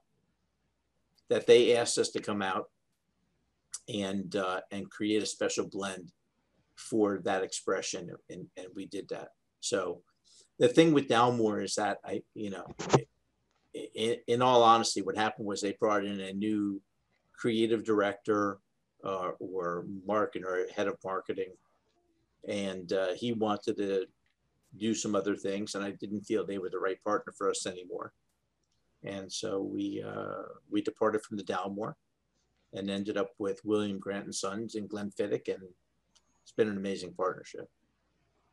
That's that's awesome. I had no idea about that story. That's incredible. I um so I have a I have a really good friend of mine that I went to college with, and he forever and for always was always the Scotch guy. Um, particularly he yeah, that was what his father drank, so that's what he decided that he needed to drink. Um, it, not I'm not trying to be overly insulting of him or anything like that, but that was just kind of his you know his segue into spirit drinking and everything. And he um he um drinks Macallan exclusively. Um, I mean, I mean, almost almost exclusively for for Mhm. for all intents and purposes. It's interesting that you mentioned the sweetness that comes with Macallan. Um, and so for his birthday a number of years ago, I gave him a bottle of uh, Glenmorangie um, sherry cask because it had that that sweetness about it. And I was like, oh, mm-hmm. I was mm-hmm. like, this will be totally in his wheelhouse. And he was kind of like, well, he's like, hey, you know, thank you. He's like, you know, I, am not sure I'll like it. You know, I'm a Macallan guy. I was like, you're a Macallan guy. Try try this out. Just let me just humor me essentially. Um, I bought you a bottle of scotch for your birthday, man. I mean, just come on, humor me. Um, and um, and he um, he he tries it. He loves it. he's like, how did you do that? I was like, it's the same way, man, that I can give you a cigar and you like it. Yes. And and this is uh, this this friend of mine. He's he's always constantly uh, his mind is always constantly blown. How I can always hand him something that's different from his, because this is a guy who goes to goes to a restaurant and he orders the same thing every time, you know, and you know, and so he doesn't depart from he doesn't depart from his norms unless of course I'm shoving it down his throat. Um, you know, he smokes. He, he does smoke cigars. He grew up again. His father, Macanudo smoker. That's what he smokes, right? He drinks Macallan. His dad drank Macallan. That's what he drinks. And and so I'll I'll give him other scars and I'll give him other scotches, for example. And he's just like, I just don't understand how you do this. I'm like, it's really it's pretty it's pretty easy, man. When you understand what you like, I'm not gonna I'm not gonna you know you're a Macanudo smoker. I'm not gonna give you a La Flor Dominicana or a blind faith. Just not going to do it. You know, it's just not going to work. Yeah. Um, but if you play to your strengths and play to your Lexus, it's yeah, you matched up sweetness. You know, you matched up sweetness with the with the sherry cask or the Oloroso type cask, and and you go from there. But yeah, I mean, I, look, I, I think what happens is I think when people are not open to trying new things, you know, it's almost like take the band off every cigar right? And pour a bottle of whiskey, not knowing what the bottle was, and just drink and smoke and see where you end up. I mean, there's, you'd be surprised for sure. Is there any other scotches that you liked that you think pairing, you know, pairing, you mentioned the Glenfiddich um, 15. Uh, mm-hmm. Is there, is there another scotch where you're just like, this is a, maybe the second best to go with the, you know, go with the cigar? Yeah, so I'm not a big peaty kind of Islay guy um, because I think that what happens is you have that smoky peatiness and, it's tough to pair with a cigar for me. But there are people in my office even that are big peaty guys that are uh, like, oh yeah, Jonathan Lipson, right? Yeah, that's where I was going. Correct. Um, and so he he knows how to do that, but you know I don't. I think that once the nose is taken over by big peaty whiskey, it's hard to find a cigar to pair with it. But everyone's got their thing. Yeah, there's a couple of, of, of Balvenies that I have here. I mean, let me just. So. I love the Balvenie Caribbean cask. That's one of my jams. What do you yeah, got there? So, what do you have so there? Double is, wood?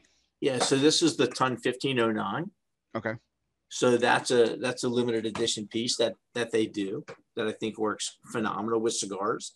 It's balanced. It's it's it's got the sweetness, but it's really nicely balanced and it opens itself up, opens the palate up to a nice cigar. So I kind of like going there as well. Nice. Well, terrific. Well, that was our, uh, thank you, Alan. That was our One Must Go segment. And as always, it's always brought to you by United Cigars, featuring La Gianna Havana and distributors of Jose Dominguez, Bandolero, Garofalo, and the highly acclaimed Atabey and Byron lines. So smoke one today and start living united. And never assume, because truly it makes an ass out of you and me, as I did just a moment ago. So I thought I had that one nailed, Alan. I you took you, you threw me for a loop there. I I appreciate it. That's good. um, so I wanted to go into another great subject. Uh, so, uh, you know, for for those who have recently tuned into my show, on my birthday just a couple of months ago, I announced that I was doing this this new uh, this uh, new direction. Uh, we've been talking about new, new directions a lot tonight. This new direction with El Oso Fumar takes, and I really wanted to find a way to give back uh, and bring attention to passions uh, beyond the cigar industry of my guests. And I thought, what better way than bring attention to nonprofits and charities that hold a special place in my guests' hearts. And so each week now, uh, for the last few weeks, and today, uh, this week is no different, I've asked my guests to uh, select a nonprofit or charity that they want to focus on, raise awareness for, and raise some money for. Um, and uh, your, your son's had two uh, amazing, um, amazing choices a couple of weeks ago. We've had uh, Pencils of Promise last week, uh, Autism Speaks, just to name a few. Cigars for Warriors, which is of course is a great industry favorite, um, and uh, and I'm, I'm really excited as this is kind of progressing. And um, you you chose a you chose um, a charity, and it's a little uh, not a little, it's very close to home. Mm-hmm. Um, and I was really excited about it because uh, world hunger is a huge issue for me. Uh, and I'll let you speak on it, but I just kind of want to introduce it if you'll permit me. Um, you selected the the Pantry of Broward Incorporated, mm-hmm. which is uh, s- serves uh, seniors in need of live uh, in in need living on a low fixed income and grandparents raising their grandchildren throughout Broward County, which is where you reside.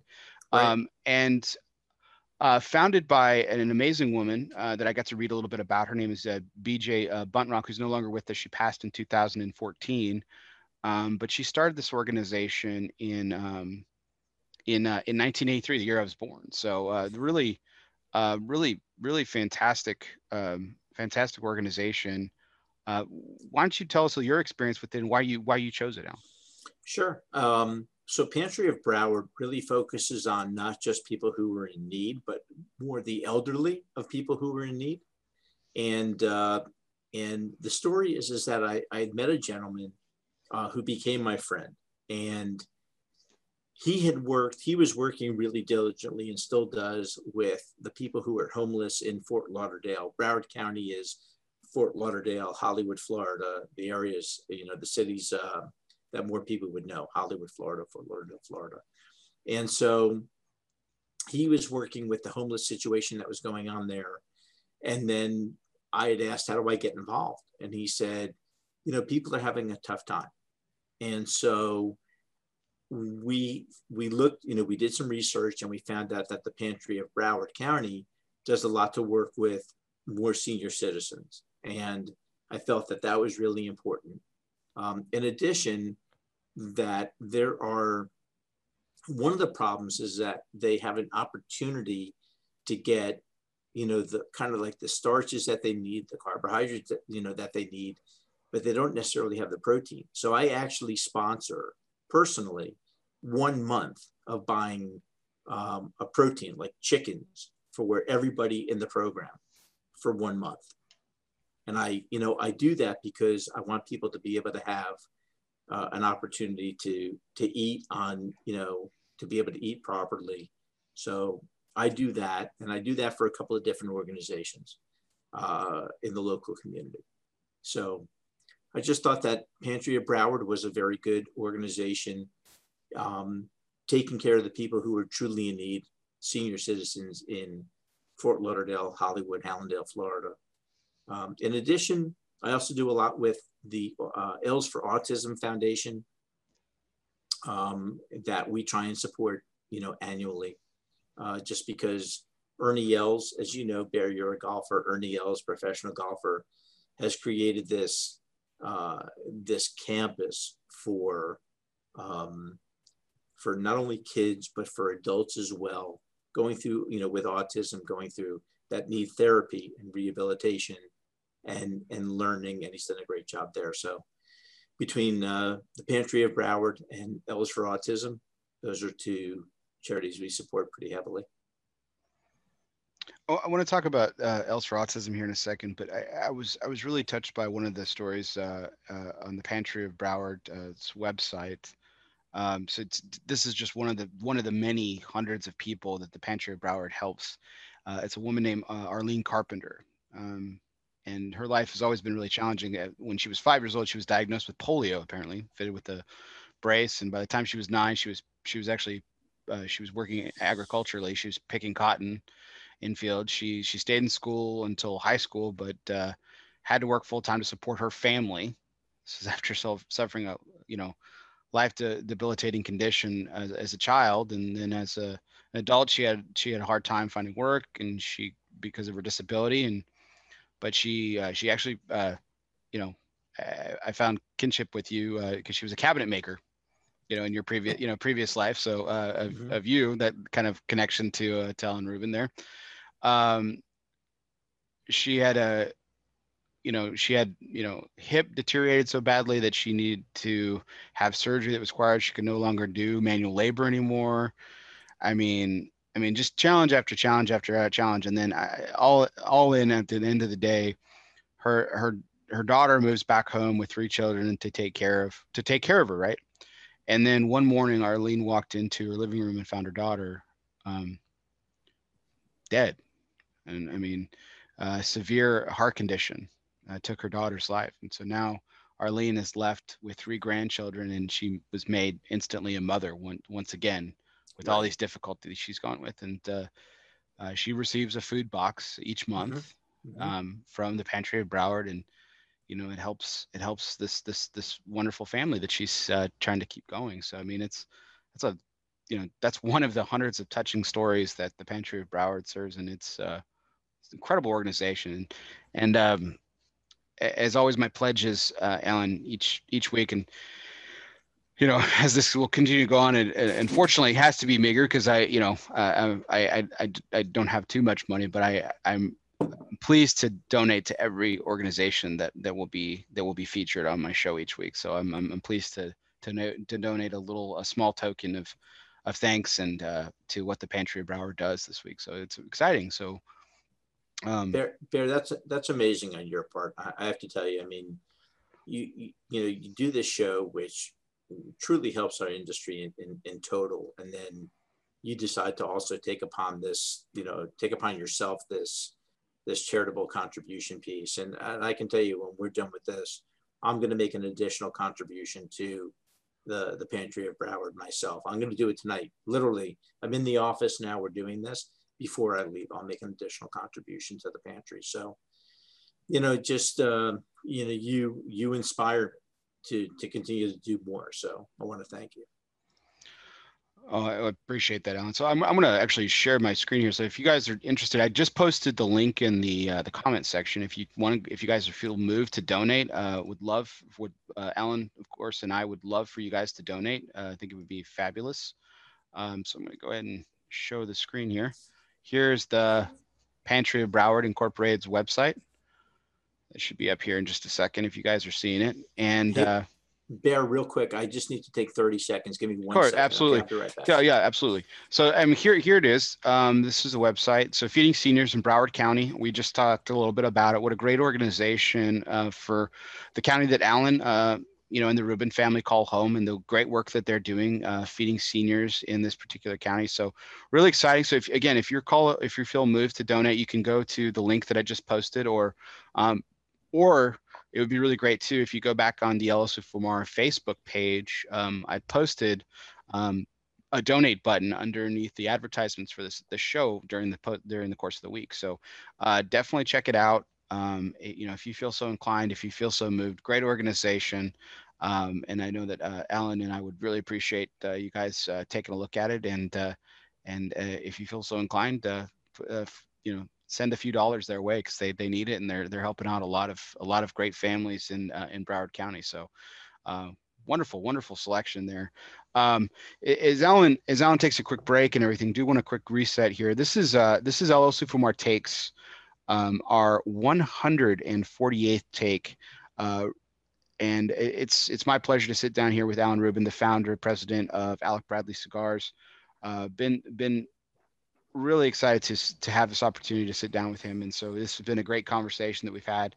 Um, had a, had some fun along the way with One Must Go, and then now talking about the Pantry of Broward and what it's uh, what it means to Alan and his family, and um, and so we uh, we encourage you guys to to make a contribution. So uh, you can go to the pantryofbroward.org, um, or again, you could go to the link uh, in the El Oso Fumar Facebook page on the advertisements that I ran, and uh, and you can uh, donate there uh, through Facebook, and uh, every little bit counts. There, thank you. So, so Alan, going into this uh, this second part of the show, there are a couple of things I, I, I like to bounce around this on timelines, as most of our audience knows, and and we've we talked a lot about the this new direction that Alec Bradley is going. Uh, but I wanted to talk a little bit. There are a couple of key moments in the in the past that I, I would be remiss if I didn't talk about because I think they're they're they're incredibly interesting and while they might have been rehashed a few times, you know, in the course of your 25 year history, I, I think, you know, for, for me, this is, I, am a big historian, so this is kind of fun to look back and everything. So I wanted to reflect on some key moments in your career and the story of Alec Bradley and everything. So going back to the beginning, you know, I mentioned, you know, we mentioned at the top of the show, you started smoking in your 20s and everything. Um, you know, tell me about that, that, you know, that first experience with a cigar and, and, and what it was like and, you know, what you, what ultimately led to you, you know, getting out of the fastener business and, and then diving into, uh, diving into this uh, amazing world and this amazing industry. Yeah, so I had my first cigar when I was uh, I was 22 years old. I, I went to um, I my my roommate, my best friend, you know, one of my best friends. We went to his father's office, and he was a very prominent businessman. And uh, he had this beautiful Elie Bleu humidor on his desk, and um, and I was kind of intrigued, and he saw that. he saw that I had like I was intrigued with cigars. I was 22 years old. And he, he handed me a couple of different cigars and he said, okay, you know, this one you can smoke at any time. And this one don't smoke while you're driving and don't smoke while you're kind of moving around. And one was a Dominican Partagas and one was a Cuban Partagas. And um, so I smoked the Dominican Partagas. I'm like, kind of, this is interesting. You know, like, why am I getting this flavors? Why do people smoke? What do they get out? You know, what do they get out of this? Um, to me, it was just a sign of uh, sign of kind of success. It was a sign of kind of making it because my friend's father was very, very successful and he was into cigars. I didn't understand it. And so it got me, it got me intrigued. And um, I, remember smoking the Cuban, the Cuban Partagas, and it was a, a an amazing experience. I uh, in my fastener business life, I had to end, you know, I ended up having to get on a ladder after smoking this Cuban cigar and I missed a rung. I almost killed myself. Um, and I kind of got what he was saying at that time. Um, but I can tell you a really powerful story that happened over cigars. So I was in my early 20s. I was in the bolt nut and screw business, the fastener business. And Hurricane Andrew had just hit South Florida. And we were dealing with a huge hurricane shutter manufacturer. And there were four companies that were bidding for all the business, and it was hundreds of thousands of dollars in business. And I was the smallest guy out of the four that were bidding. And I remember walking in and I was going to present my proposal. And I happened to see the owner who was there, who was, I was in my 20s, he was in his 60s. And he's like, uh, Alan, do you smoke cigars? And I said, I do. He said, Well, come on up. So I went up to his office and we spent like two or three hours talking. And he said, Yeah, you know, I work with my son. And I said, Yeah, I work with my dad. And we talked and we talked about family. We talked about being in business together. All over the cigar. If I if I didn't smoke cigars, there was no opportunity to ever be in that position to have that meeting. And at the end of the day, I got the contract. And Bear, I can guarantee you I wasn't the lowest price. But he got to know me. We spent two and a half hours over a cigar and some cognac and talked, got to know one another. And at the end of the day, he trusted this young guy to be able to perform for his company. And without the cigar, that never would have happened. And it was kind of at that moment, right, way before I was in the cigar business, that I realized the power of what that cigar does. It brings people together, it breaks down barriers, it builds bond, bonds amongst people. And I was immediately attracted to that and drawn to that. And that was way before I was in the business. It's an incredible story. And it's, it's, I mean, it's, it's evident even throughout our conversation today. Like I, you know, I told you, I regaled you with that story about the family blends with my brother. Mm-hmm. And, mm-hmm. you know, that was years ago before I even, you know, had a podcast, before I even, uh, uh, just before I knew who Alan Rubin was. And, and here I am years later because of cigars, because of that and many other cigars before it. Here I am talking to the man who made that cigar. So it, these things are powerful. Uh, there's just, there's no no one yeah. can ever convince me otherwise, and yeah. and it, and it's evident of it. And, and and the cool thing, Bear, is that you know right now we're doing this via Zoom. You know we're doing it digitally, but without question in my mind, that we could have the same conversation, not being filmed. If we were in the same room together, we could have the same conversation, have the same connection, you know, give each other a hug. You know, like this is how you build friendships and that's what cigars do. They allow you to spend time to get to know the person on the other side of the, you know, a- across the table. I miss hugs. Me too. Me too. Oh. So in the in a previous interview, um, Alan, you you had talked to you had, there was a there was a moment that you had talked about. You were talking about how Alec Bradley hasn't fed your family. This industry has. Uh-huh. And it was and and I at the time I, I, I don't know what my reaction was, but this was after going back and, and listening to it again. And that that that statement kind of uh I was fixated on it. And and I know you're going to elaborate on here in a second, but I, I just wanted to pose the question this way. As you were building this first 25 years, when you were building this foundation of Alec Bradley, and when did when did the premium cigar industry become your focus? Not just Alec Bradley. When did the mm-hmm. premium cigar industry become your focus? So, I mean, I can tell you in all honesty, the uh, the focus initially was just feeding my family. Right? I mean, I started a new business. I took investment money that I that I made from selling my old business. You know, firmly entrenched myself in this business, it was about survival without question. And then once things started to move forward and I started to build a name for the company, um, you know, go out and tra- I traveled a lot and, and met a lot of people, a lot of phenomenal people in this business. There was a time, there was a moment that this business was under siege. This business was a target because we're a minority and it was easy to pick on a minority. And and that's what cigar the cigar industry is. And it was at that moment i realized that if the industry doesn't survive alec bradley can't survive nor can any other company any other brand that all of your listeners may be smoking none of them could survive if the industry went under and the industry was under attack.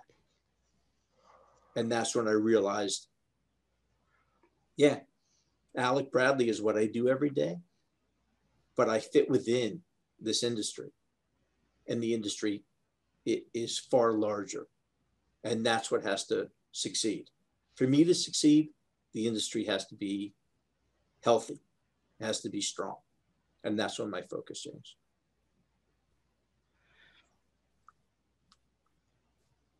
It, it's interesting because I, and I think you'll agree with this point, Alan and and this is doesn't have to necessarily even be focused on the premium cigar industry, but for the purpose of our conversation, it will be. Not everyone sees big picture that way.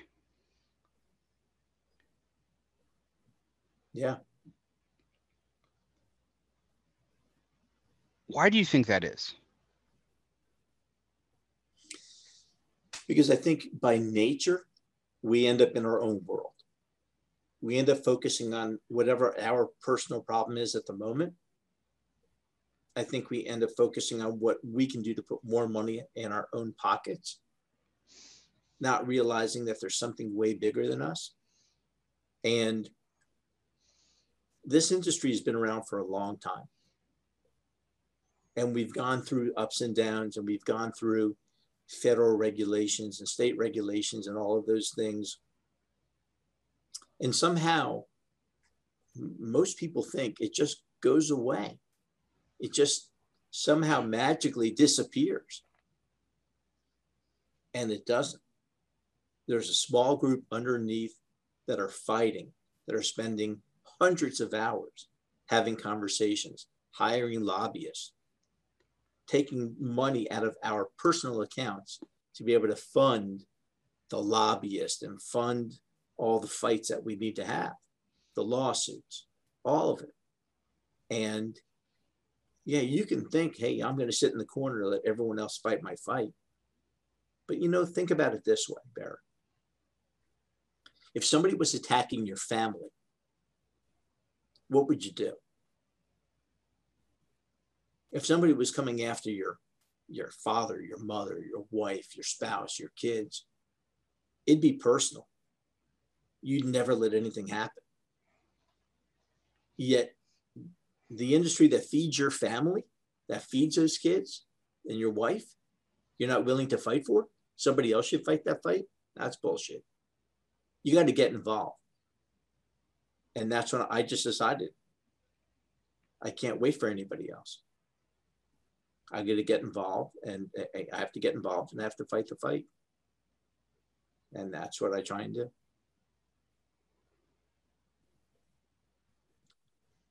So it sounds like this realization came pretty early on for you, which is to our industry's benefit, obviously.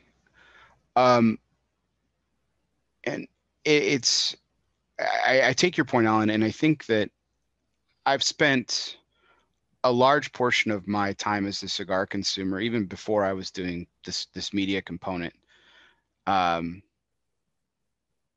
talking almost I almost feel like I'm preaching a lot about about the, strife of the, the premium cigar industry and and uh, the most frustrating thing for me is that point that you made a moment ago is that people just expect for things to go away and you think people just expect for things to go to stay normal and everything and and that's that's is probably the most difficult thing to show someone who just doesn't see it that way. Mm-hmm. I want to know how what are some examples that you give when you've when you're having this probably this equally frustrating conversation with colleagues or consumers alike? What are some examples you point to, to say like this is what could happen? Here's an example of where it did happen. Here's where we are today and what, what do you use as an example? I'm i'm, I'm honestly looking for advice here. Uh, this not exactly a, a, a, you know part of an interview typically but i'm looking for advice here and i and I, but i think it would be i think it would serve my audience well so I, I think if you look at what affects the consumers or a brand or the tobacconist on a local level you have to look at what happens in terms of let's say state taxation or state bans, right? California came out and said, we're, we're going to ban flavors. We're going to ban cigar bars. It can only be in certain areas, whatever it may be, if you're a grandfather. How do you fight that, right? If, if look at New York, New York that has raised their tax, then they repealed it and came back, and they raised it again. Cigar smokers, we're, we're a bunch of rebels. We don't conform. Cigar smokers just don't conform because if we conform, we wouldn't be smoking cigars, right? But we're, we're a minority. It's easy to pick on the minority. And so what happens is you start to see taxes going up, right? You take the cigar wholesale, taxation on, on double the amount of wholesale. So a cigar that would cost eight or $10 ends up costing $18. And eventually people can't afford to spend $18 a cigar and they stop smoking right? It's just a way of getting us out of the business. It's about a way of removing us. It happens on the local level, happens on the state level. Look at what happened if we didn't fight the lawsuit, the federal lawsuit, right? All of our boxes would have been covered with 80% of the, of the box covered in warning labels, right? Think about all the brands that you love, all covered with giant warning labels. That went away. Kintsugi wouldn't, it Correct. probably wouldn't exist. Correct. What about the fact that if it wasn't for a lawsuit that right now, right now we're like $8.6 million into a lawsuit with the FDA to get so that we could continue to have products in the marketplace that weren't grandfathered from 2007. You know how many brands would be gone? Think about all these little boutique brands that would just be gone.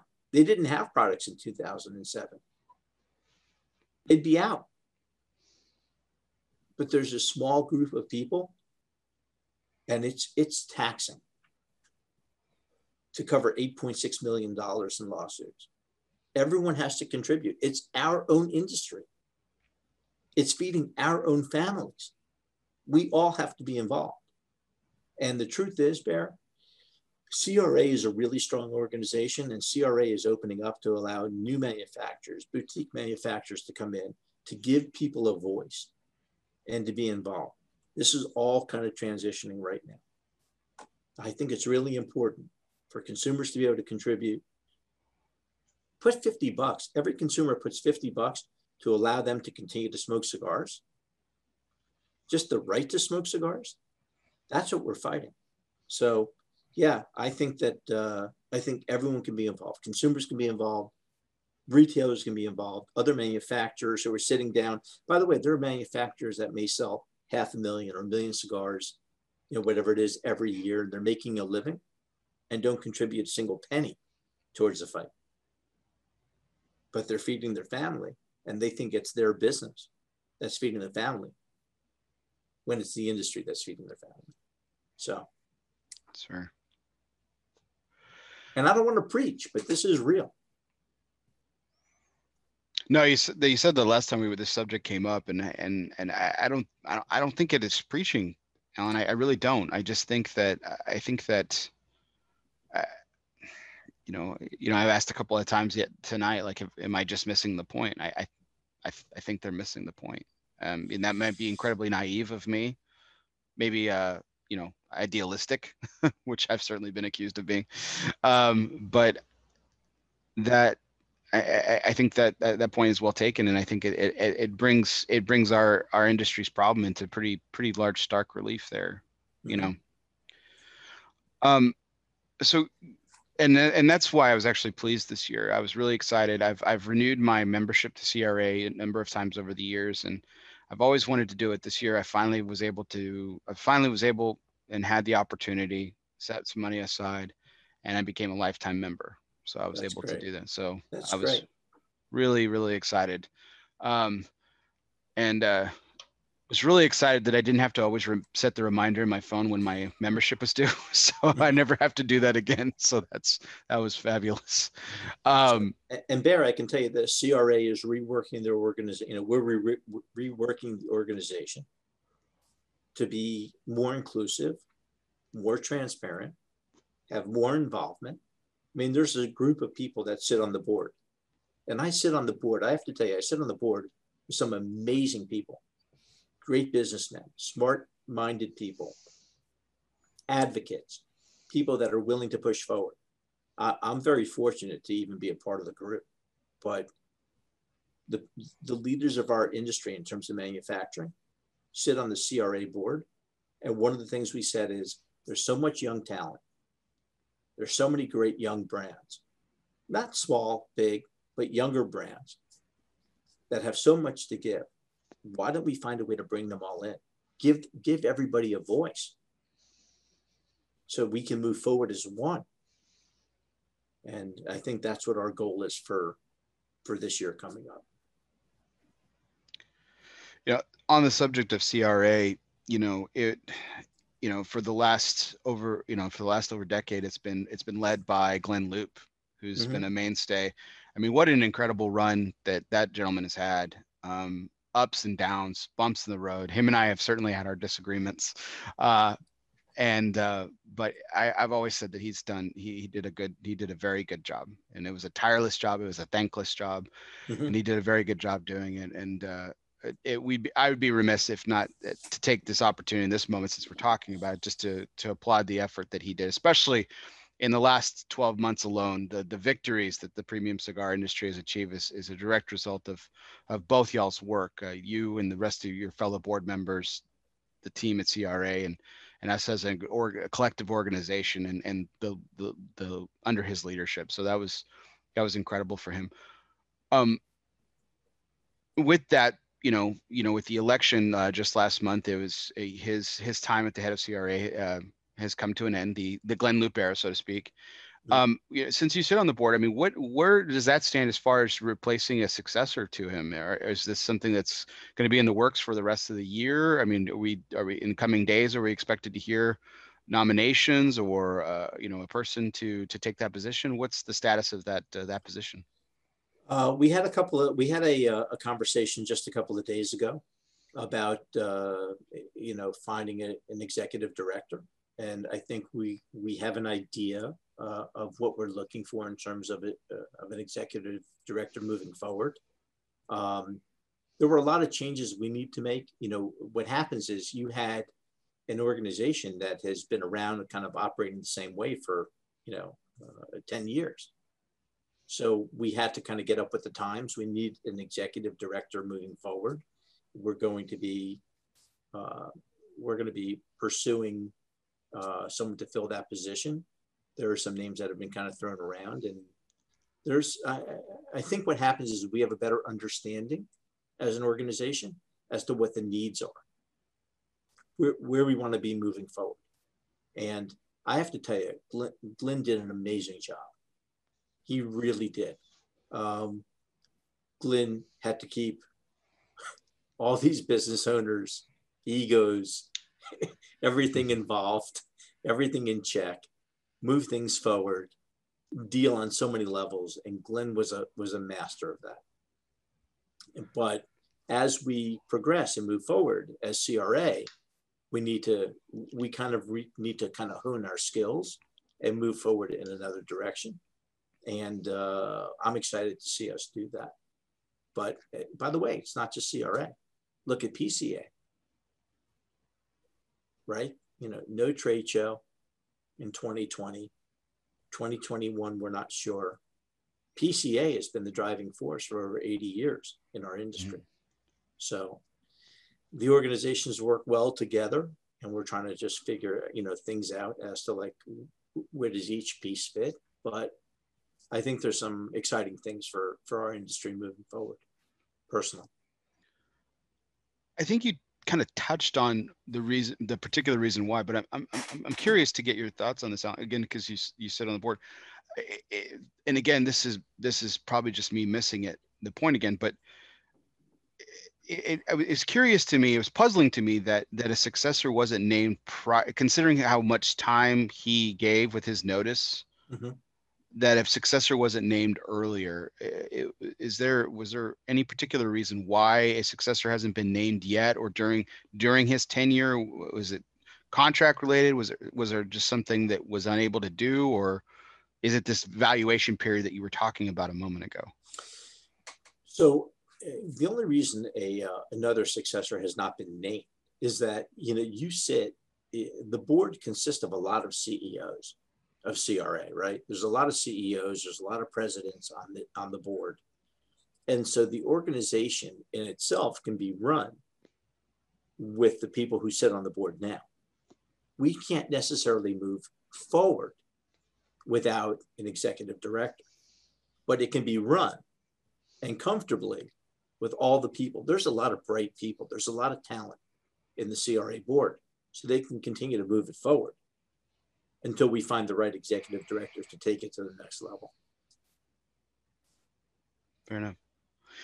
We kind of digressed a little bit off of uh, going back to the beginnings of Alec Bradley and everything, but I, I wanted to touch on a story that I, I think is great. Uh, by the way, I'm still on the lookout for any bogey stogies. So if anyone out there has one I I, I will I will I, I, don't know how much of a premium I can afford, but I will pay a premium for it because I'd love to try it out. So I know you don't. We've had this discussion. I know you don't have any out, Alan, but uh, but I would if if any bogey stogies exist out there, I would love to go ahead and take them off your hands. Um, hey hey Bear, just so you know, if you reach out to Alec and Bradley with that request, and they start to bug me where I can like remember to make it a priority, I'll see if I have something kind of up in the rafters of our humidor to see if you know if I have any put away, so I can send you a couple of cigars. Oh my gosh, that would be that would be incredible. That'd be incredible. Uh, they'll be well. I know they'll be well aged, but uh, I'm ex- I'm excited to taste a little piece of history. Mm-hmm. That'd be great. Uh, so so back to the beginning of Alec Bradley. You, you, I I was I was reflecting on something earlier this week because um, Nick Perdomo of Perdomo Cigars um, celebrated uh, Arthur Kemper, his longtime partner and vice president, uh, his 20th year with the company, and it got me thinking. I was like, oh, that's that's really cool because this is this is Ralph Montero's 20th year with you, Correct. and um, I was like, wow, that's two non-blood familial, you know, predominant relationships that have existed for so long in this industry have been staples. Uh, you know, him and Arthur, you and Ralph, you know, for the last two decades. Um, you know, and so it got me thinking about um, the story of of when you guys came together, which was around Occidental Reserve. And uh, I, I don't know how much you can certainly enlighten me if, about the the truth of the story, but I, I read somewhere that Occidental Reserve started um, when Ralph put you in touch with with Henke Kelner, and you guys were able to produce the cigar, and it was, it, you know, the the the boom had come and gone, and you you were looking to take Alec Bradley to to the next level, and mm-hmm. uh, and there was it, it, was a huge financial burden to you at the time. If if the numbers are correct or off, I, I apologize, but I read somewhere that was like you guys had like a sixty thousand dollar deficit, you had three thousand dollars in the bank, and you rolled forward with this project, uh, and then it it took off, and and you know it was kind of you know share with us like what if and again if I was inaccurate, I apologize, but that's what I read. Um, you know what what that what that i guess that moment that pinnacle moment was like for the two of you at the beginning of your partnership which has now led to 20 years of success yeah um yeah so even me meeting ralph was like a 15 second moment in time that had i we met in a little place in miami i was buying cigars i was just you know in the business ralph was already in the business a lot of years because he started when he was 18 under his uncle Pedro Martin. Tropical, um, right? Yeah. So he he I think I was I was walking in, he was walking out. We introduced our, you know, we introduced ourselves to one another. Literally, had I been caught at the stoplight, I never would have met Ralph, who's now with me, you know, 20 years. So it was one of those moments in time. I don't believe in in chance, right? I believe that you know there was there was fate involved here, and um, yeah, I mean he was struggling. You know, the boom was over. He was struggling. I was struggling. I knew he had a good financial background. Um, he had a lot of connections in the business, and I had asked him to. I said, "Hey, I know you're you're struggling, and I'm struggling, and but I, I really need help. And if you can come work with me and help me out, um, you know, it's it's some income for you. I, I don't want to go out. I don't want to go out of business. And can you help me? And he said, okay. And he came to work with me and, um, you know, 20, 20 years later, uh, we've had every fight other than physical. uh, we fight over everything. Um, but when we agree, it's something special, you know? So yeah, he's been right by my side the whole time. And uh, he's been an amazing asset to the company. Um, a matter of fact, last week while I was here, he was down in Central America. Three days before that, he was in the Dominican Republic, you know, looking over productions. He's, yeah, he's uh, he's right there, and um, it's a game changer. I'm not sure I would be here without him. So, and I don't know that Nick can say the same thing with Arthur, but probably so. You know, Arthur's Arthur's added a lot to the business, and Ralph has added a lot to Alec Bradley. So, yeah, I mean he's he's family on every level. We uh, We've gone through hell together. We have had each other's backs in a corner. We've been in the alley together. Um, yeah, we've we've uh, we've pushed each other. It's we've gone through personal personal situations, you know, professional situations, and I'm not sure if there's anybody else that I would want to, you know, want to have, have, fought, you know, this fight with, other than Ralph. He's, uh, man. There, you bring it, you know, you bring up something that's like it's it's so deep and it's so personal because when you have two people that are struggling, you may need each other, but at the end, you want each other. Like that's the strong part is like he knows my strength and I know his strength and he knows my weakness more importantly. And I know his weakness. And we kick each other's ass every single day. But at the end, we hug and we smile. You know, it's like we made it through another day. We continue to push forward. We kind of shake our heads sometimes like, hey, you were right.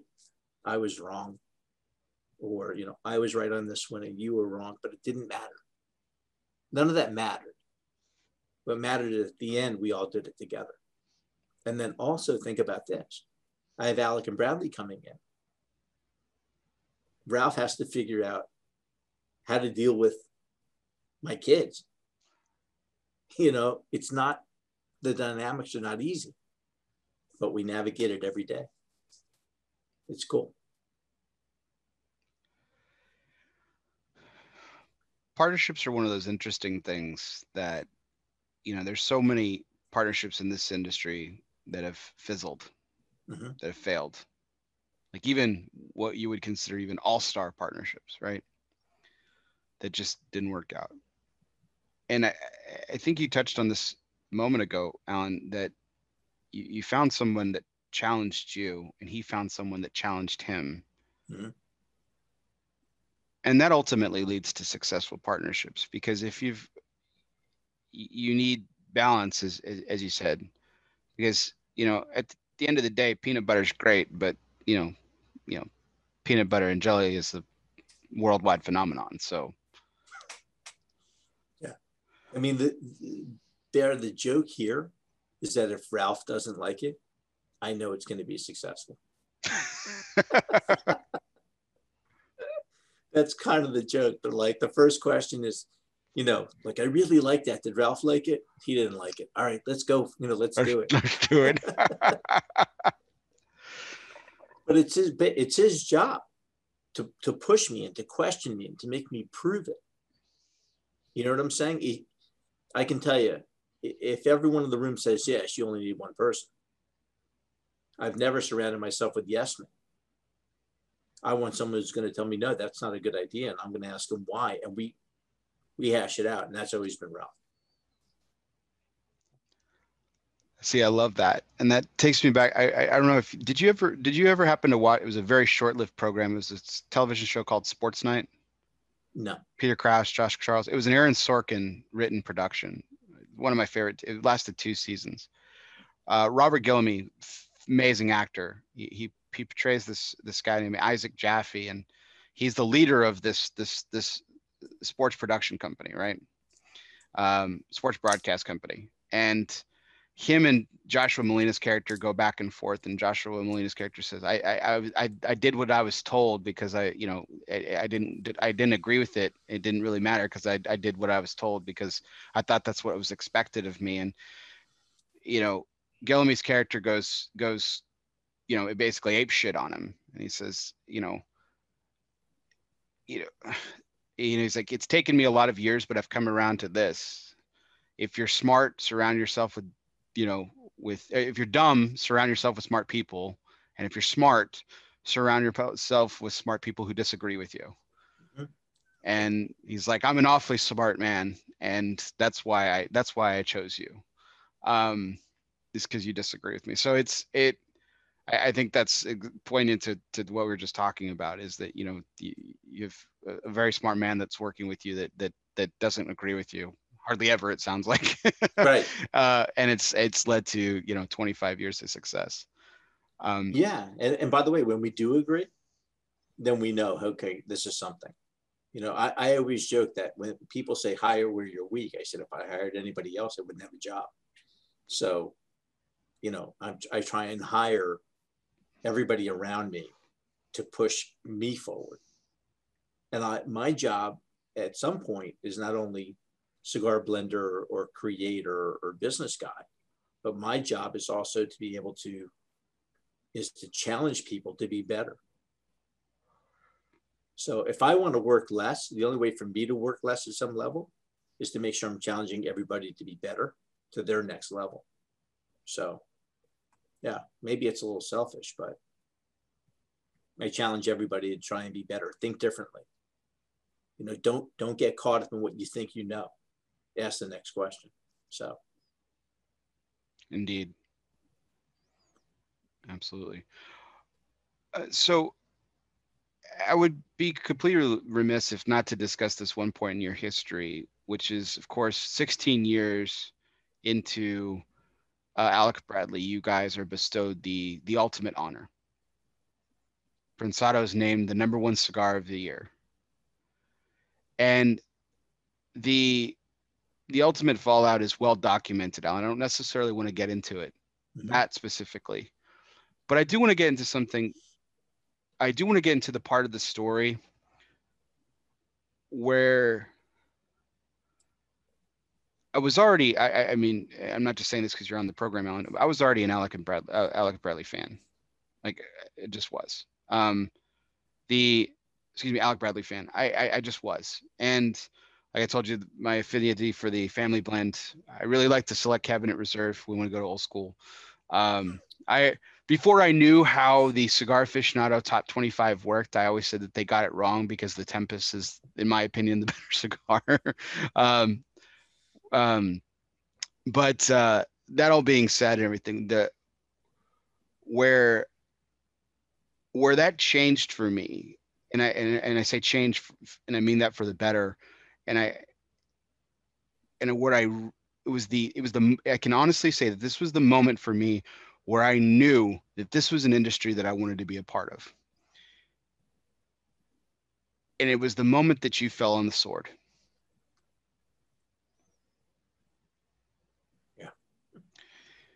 The fallout of being number named number one, the, the the production falling off the way that it did. Again, I don't want to get into that. I want to get into the. I want to talk about the moment that you decided to demand an interview with Cigar and Aficionado because you wanted this story to be told, and you wanted to come out publicly, and you wanted to accept responsibility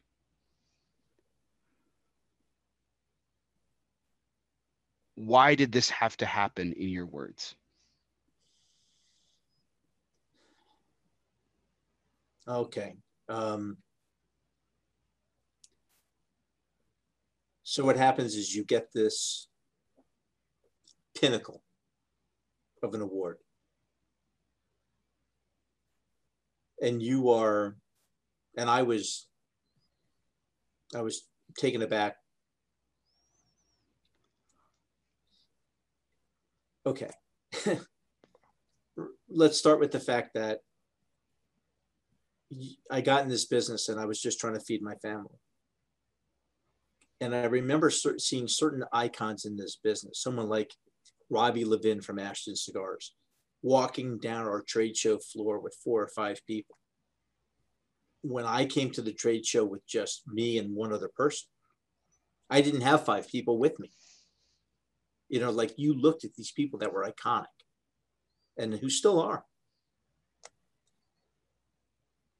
Every brand before me was either was it was a cuban brand or a cuban family. The chances of me getting number one i mean what what were the chances? You know what i'm saying? Like what was that? And then it happened. And life changes. And there's credibility and you're not sure what to do. You know, I wasn't sure what to do. I didn't know what my day was going to be. And I was called to every corner of the United States travel, come to events. Can you get me product?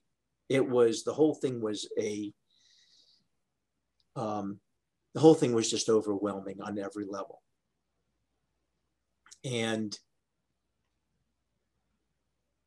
I, I, I should have been at the factory. But when I went to the factory and said, okay, do you have this? Are we okay? The answer was yes. And so I traveled and I handled phone calls and why can't you get me product? And how come I'm short from I ordered 25 boxes, you, you got me three. You know, it was like there were so many problems to handle. And yet I should have been at the factory and I wasn't. All of a sudden I realized that even though they said the factory can handle it, they couldn't. And that was an amazing realization. It was it was tough. And there was a there was a tremendous amount of sleepless nights when I realized we had a problem.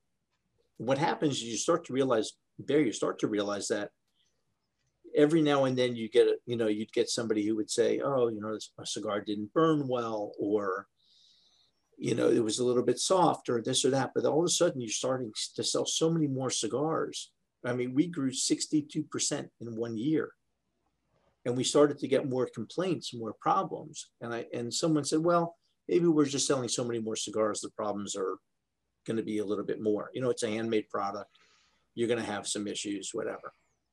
But it was past that. And that's when I realized like we have a problem.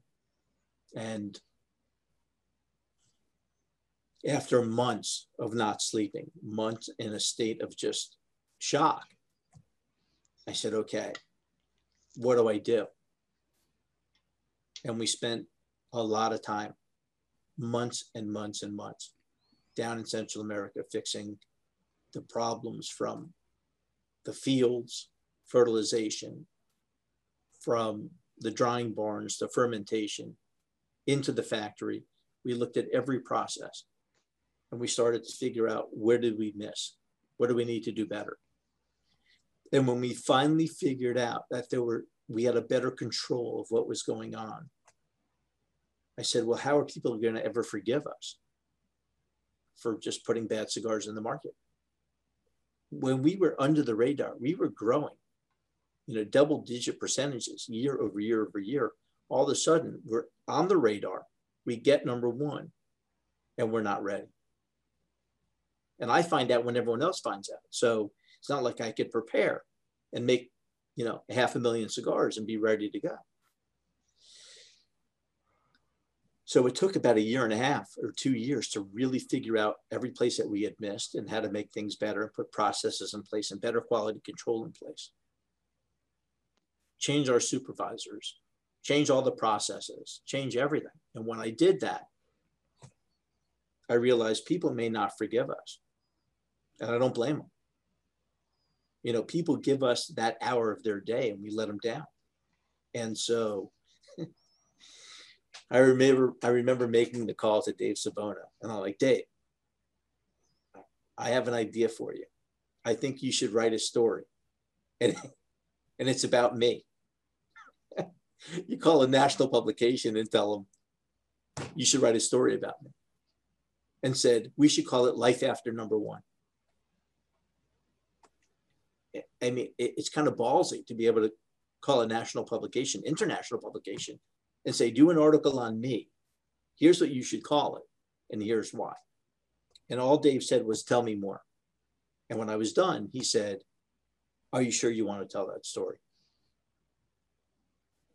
And I said, no, but I have to. I have to apologize for the mistakes that I made because people trusted in me to do the right thing, to give them that hour that they deserve after a hard day of work. And I, I let them down, and I need to own up to it. And Dave said, "Okay, come up." And I flew to New York, and I remember walking from my hotel room to Cigar Aficionado's offices, It was a beautiful day. It was like 70 degrees. The wind was blowing. The sun was out. And by the time I got to the offices there, it looked like I had jumped in a pool. I was sweating. I was nervous. I was shaking. And then I sat down and gave a two hour interview of my life and confessed everything. And I said to Dave, if you ask it, and you know this, Bear, if you ask it, I'm going to answer and I'm going to be honest. And I told everything. And and then it, uh, some months went by, and then they put that article in their issue that has top 25 cigars of the year. And I remember them calling me up. I remember actually Marvin Shanken calling me up and said, I had no clue what you were going through. I mean, a personal touch from Marvin saying, I had no clue that this is this is what happened. And David called me up about a month after the article hit and said, I think this is the best article we ever did. And the response has been phenomenal. And people people believe you're, you know, people were humbled by your honesty and transparency. And I said, I didn't do it for, I, I did it for selfish reasons. I did it because I had to tell the story. And that was it. And for the most part, people forgave me and continued to support the brand and continued to move forward with me. And had I not done it, I would have done cigar consumers a disservice. So I didn't do it for business. I did it because at the end, I remember leaving Cigar Aficionado's offices and getting on a, taking a, a taxi back to the airport. And remember, I felt like 20 pounds lighter. Like I finally got this monkey off my shoulder, you know, off my back. I'm ready to ready to rule the world. But I had to I had to get that thing done. That had, that had to be in my past.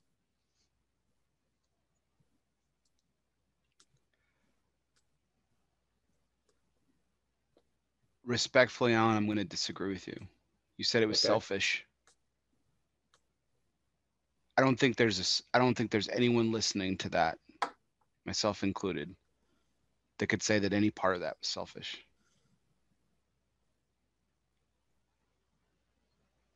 You, you spoke very candidly about the catharsis that you felt from this act. Your word was selfish. I'll say selfless act.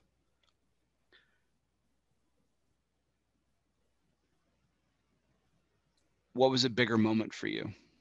That catharsis or the actually being named number one?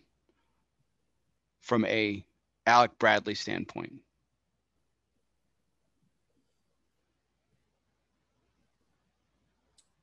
Interesting question. From an Alec Bradley standpoint, being the first non-Cuban brand or non-Cuban family to get number one, that was pretty exceptional. From a personal standpoint, moving forward, without question, me telling that story was the driving force for us to be where we are today.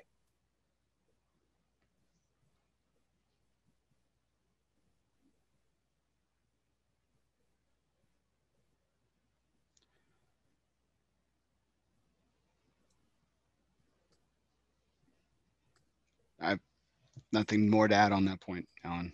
Thank you. Thank you for sharing that. It's it's beautiful. It really is. I think the one thing I will say um, that this has done again in a very selfless way this act again you call it selfish i call selfless has given not so much back to the consumer, not so much back to your trusted consumers, retailers, and smokers alike. Do you realize what you've done for every company since that's been named number one? Has that even occurred to you? No. Don't. I'll give you two examples. Andalusian Bull and Arturo Fuente Don Carlos Eye of the Shark. Two cigars that were never intended to be regular production. They were always supposed to be limited production, get named number one cigar of the year. I mean, there's no way, there's no way possible to tell what would have happened. My contention is that if your story hadn't taken place, is that similarly history could have repeated itself in a very, very tragic way.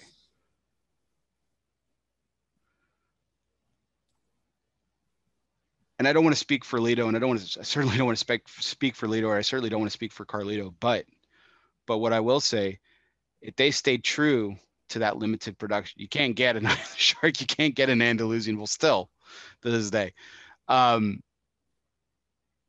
and there are many people that might be disgruntled about that, but I say the industry is better served by that because when they do have the opportunity to smoke that cigar it is the number one cigar of the year. It's worthy of that title. Yeah, maybe you know, Bear. Maybe they were just smarter than me, and maybe they learned a little something. Maybe, but I guess I guess I was trying to please everybody, and you know, ended up in the end pleasing nobody. And maybe they realized, hey, let's just stay truer to who we are if this was our what our production was supposed to be, let's just stay there. All smart moves. I mean, I can tell you that I remember Pepin got the number one cigar after I did. And we were the first, I was the first person to call Pepin in Nicaragua to congratulate him. And then when Ernesto Perez Carrillo got number one, I called him up and I said, Ernie, my friend, congratulations. No one deserves it more than you do. And he said, I was just going to call you. And I said, why is that? He said, what do I do now? I've heard this story. Yeah. Yeah. And I said, I can tell you what not to do. So, yeah. Listen, some people, um, not everyone had the kindest words to say after, you know, after the article, but it was never about that. It was about kind of professing my soul, saying, I know I screwed up. Let's move forward. And let me tell you something. Consumers are a pretty cool bunch in this in, in this industry. Cigar people are, are great people. And they're like, you know, I can tell you more people than not, more consumers than not, turned to me when I saw them and would say, like, I have your back. I had your back. Yeah. That says a lot about our industry. It certainly Tobac- does. Yeah. Tobacconist said, Hey, I know you're going through a tough time. I had I had your back. Yeah. That's powerful. That's those are powerful statements and powerful emotions.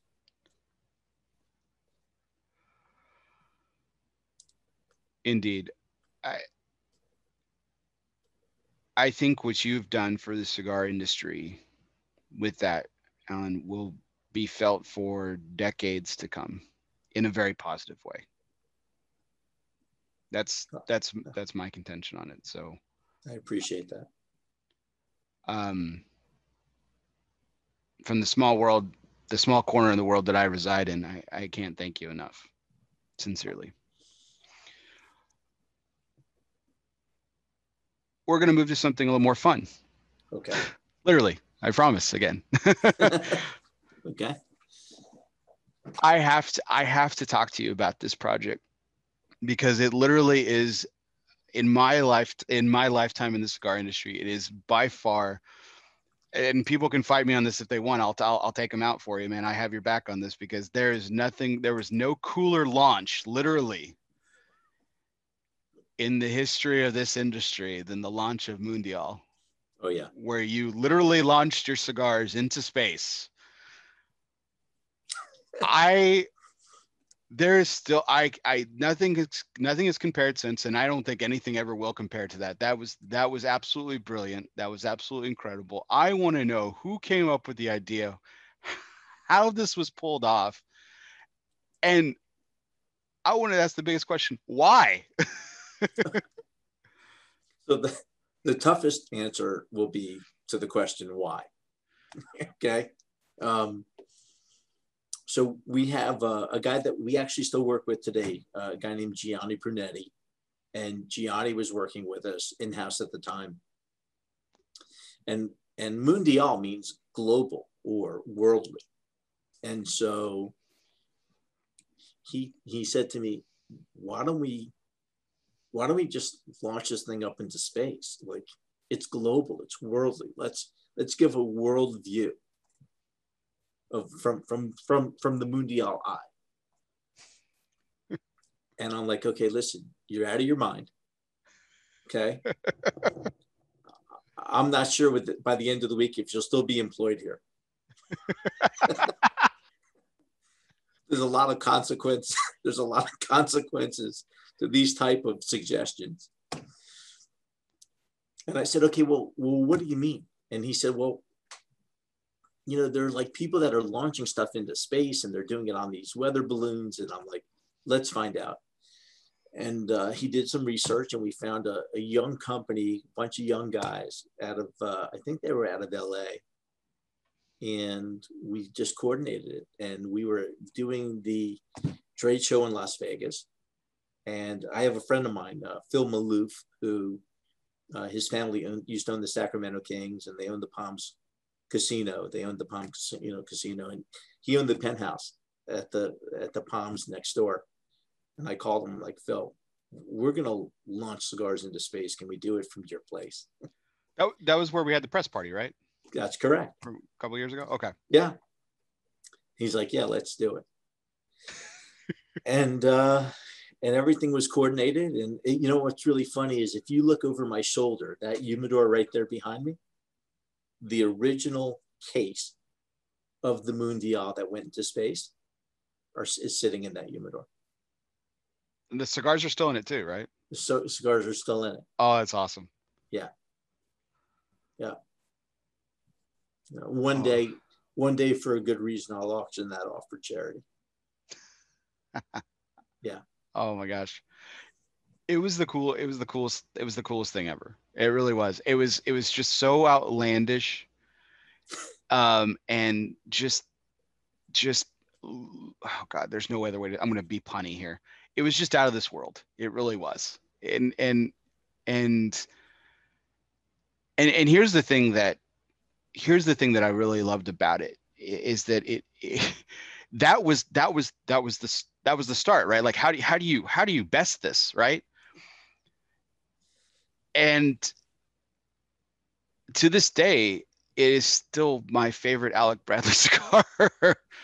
so it, it it delivered on this exceptional this exceptional launch and everything. I I love that blend. I think it, I just it is yeah. so good. That cigar is so phenomenal. I I mean I, and I was a I was a Tempest nut before that happened. Um, and I told you my love for family blends, like Cabinet Reserve, and bunch of other productions beforehand, but I the the Mundial to me just really, for me took took took the cake. I, I and I I still it is my still my favorite Alec Bradley cigar. It just well, hands down is.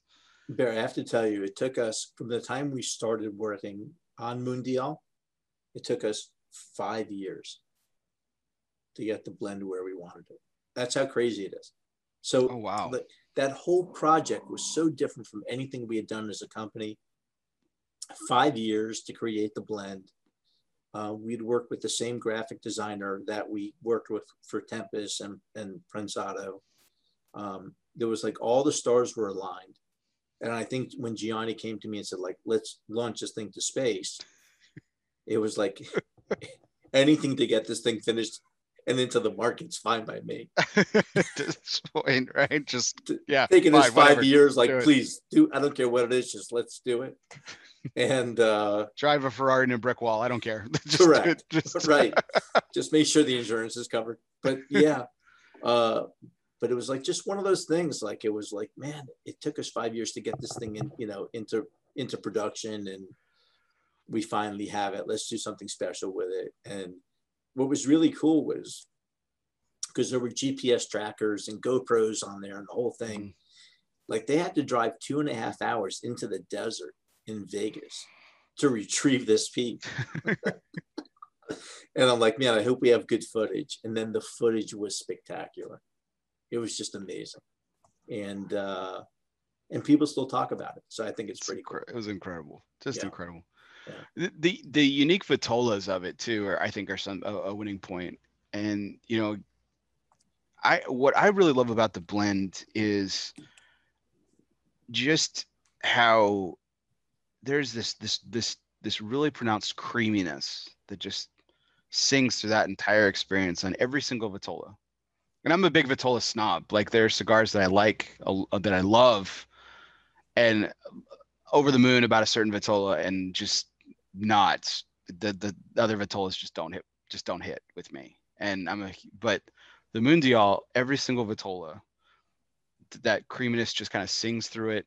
It's balanced with spice and earthiness and complexity. They're just it's a just a dynamite cigar. And i i i i, I truly love it. I truly love that cigar. And I love everything that from the story till till now, and it it's just uh, it's it's it's incredible. Um, it really is. So Well, thank listen, thank you, and and that means a lot to me. I mean, you smoke a lot of cigars, and and uh, you, you you're you're intimately involved with all the different brands and manufacturers and cigars. So for you to love Mundial means a lot to me because the, you you get it. I mean, that creaminess and the balance of it, and it's got enough to keep you interested. You know, it's like Mm. there's enough there on that cigar. And so what happens is when you look at the when you look at the um, the translation of mundial, right, being worldly or, or global, we wanted the cigar to have a worldly feel, meaning that people all over the world can understand the creaminess and the balance and the complexities of that of that blend. So it was like not made for the US market, not made for the European market. It was made for this kind of global mentality of somebody who wants a nice cigar that's really well balanced that they could enjoy. And that was the that was the precipice for coming up with that blend for for Mundial. uh, very bold goal. You know, 'cause it's it's easy to understand why it took five years to to to, to come to fruition. What Yeah. what went what went into the decision for the unusual vitola shapes? That that was curious to me. Um, we wanted to do something that was different from what we had done and something that would have a more global appeal to it. So, you know, to be able to bring the lighting tip on there, um, to do the different the different sizes that we did was all about again, we had to think differently. We had to think outside of our box to a, a larger level. And so it was a it was challenging, right, to come up with the right sizing, to come up with that punta lanza, what we call the point of the lance on there. It, there was so much behind it. There was so much history behind it. It took so long to come to fruition. And so we just wanted to make sure that the sizing was indicative of what we wanted the market to see for, for us. So yeah, there was a lot there. Just just incredible. Love Thank it. you. Love everything about it. Thank you. Um, now I've got two more questions, uh, and this is always the time of night that I always thank my guests. Um, and I did it at the very top of the show. I'll, I'll say it again. I, I can't thank you enough um, for taking a Sunday night away from your family, away from your wife, away from your kids, uh, to sit down and regale my audience and me uh, with the, the stories of your life and uh, to have a little fun along the way. And and uh, it, it's it's it means the world to me. Uh, it really does. Uh, All my guests that they they do this every Sunday night. They sit down with me, and they take time away from their personal family. It's it, it means it means so much. So thank you so much for the opportunity to sit and talk with you. You know, Bear, it's um, it's my pleasure. It's my honor. Um, you, you, you know, you you've interviewed so many people, so many great guests and cool guests on your show, and for me to be included in that group is is quite an honor. And this conversation that we're having, whether there was one or a million people watching, this is just a conversation you and I are having. And we could do this, like I said, if it wasn't digitally, we could do this sitting in my office or sitting at a cigar bar somewhere and have the same conversation. And that's what you make it feel for me. It's like two friends sitting down, just having a real conversation, wanting to know a little bit about my history or my past or whatever it may be. So um, I, I'm not sure I would could be this, you know, 100% open or transparent if the questions weren't phrased to me properly. Like if you didn't show that real interest. So thank you. It, it you, you've made you've made tonight special for me and interesting for me, and I hope that your uh, hope that your you know your listeners and your guests just got a little glimpse as to who we are as a company and who I am as a person. I certainly think that they got more than a glimpse on, and and and I'm humbled by your words. Truly, and, again, thank you so much. Uh, um, and I'm, I'm I'm excited. You know, we announced a couple weeks ago when I had the boys on um, that we're uh, ushering a new era in here at uh, El Oso Fumar Takes. Uh, the sun will be setting on the HF Barcelona studios of Euless, Texas, and we'll be uh, um, um, will be announced. We've already announced, but we'll we will now be home to the Alec Bradley Studios, and uh, I'm I'm excited to beyond excited, beyond honored to to have your name and your son's names behind me and and, uh, and this project that I've I've taken on and over the last three years. And hopefully this is the foundation that I've set like the 25 years that you have mm-hmm. into building something really great and phenomenal phenomenal. And I'm I'm excited to I'm excited to continue to build it with you. And I I thank you for the opportunity. We are uh, we're we are just as excited and we're we're we're honored to be able to support somebody who put so much energy and effort and passion into our industry. And you know we're just we're just happy to be a part of it with you. So we're, we're looking forward to the journey and the ride together i can tell you that. Wonderful. I one last thing. I do want to I, I want to point out this comment um, from the chat this evening. So uh, Joe D, who's a, uh, a broker up in Rhode Island, represents uh, some phenomenal brands uh, and in this industry and everything. And uh, he's he's he's made a couple great points tonight. But uh, he he'd said again, he said again with with this humble, this is the most humble and honest take ever. This gentleman, refusing referring to you, is amazing. I need to meet him and thank him for his service to this industry. So I, I wanted to I wanted to pass his words along to you. That was really nice. Thank you. Thanks, Joe. Um, the last two questions, uh, my curveball segment will be the second one, which is always our, our fun conclusion to the show. Um, but uh, I, I, be remiss for all the hard work that you've put into this industry, Alan. What an incredible victory the cigar industry has had uh, in 2020. 2020 has been a a cluster for a lot of things in a lot of ways. And um, but the premium cigar industry got a got a, a huge victory with the basically what amounted to an indefinite stay um, on the decision from uh, Judge Mehta about the uh, substantial equivalence. And um, I don't say this opens the door, but it certainly opens the window for opportunity for younger brands potentially even new brands to actually launch again in this industry and actually mm-hmm. be able to take a foothold but for someone who's built uh, an, a tremendous company over the last 25 years and you wanting to take this to the next 25 and beyond what what from your from your perspective what kind of what kind of window does this open for you guys? What do you what do you see out of this victory that the premium cigar industry gained?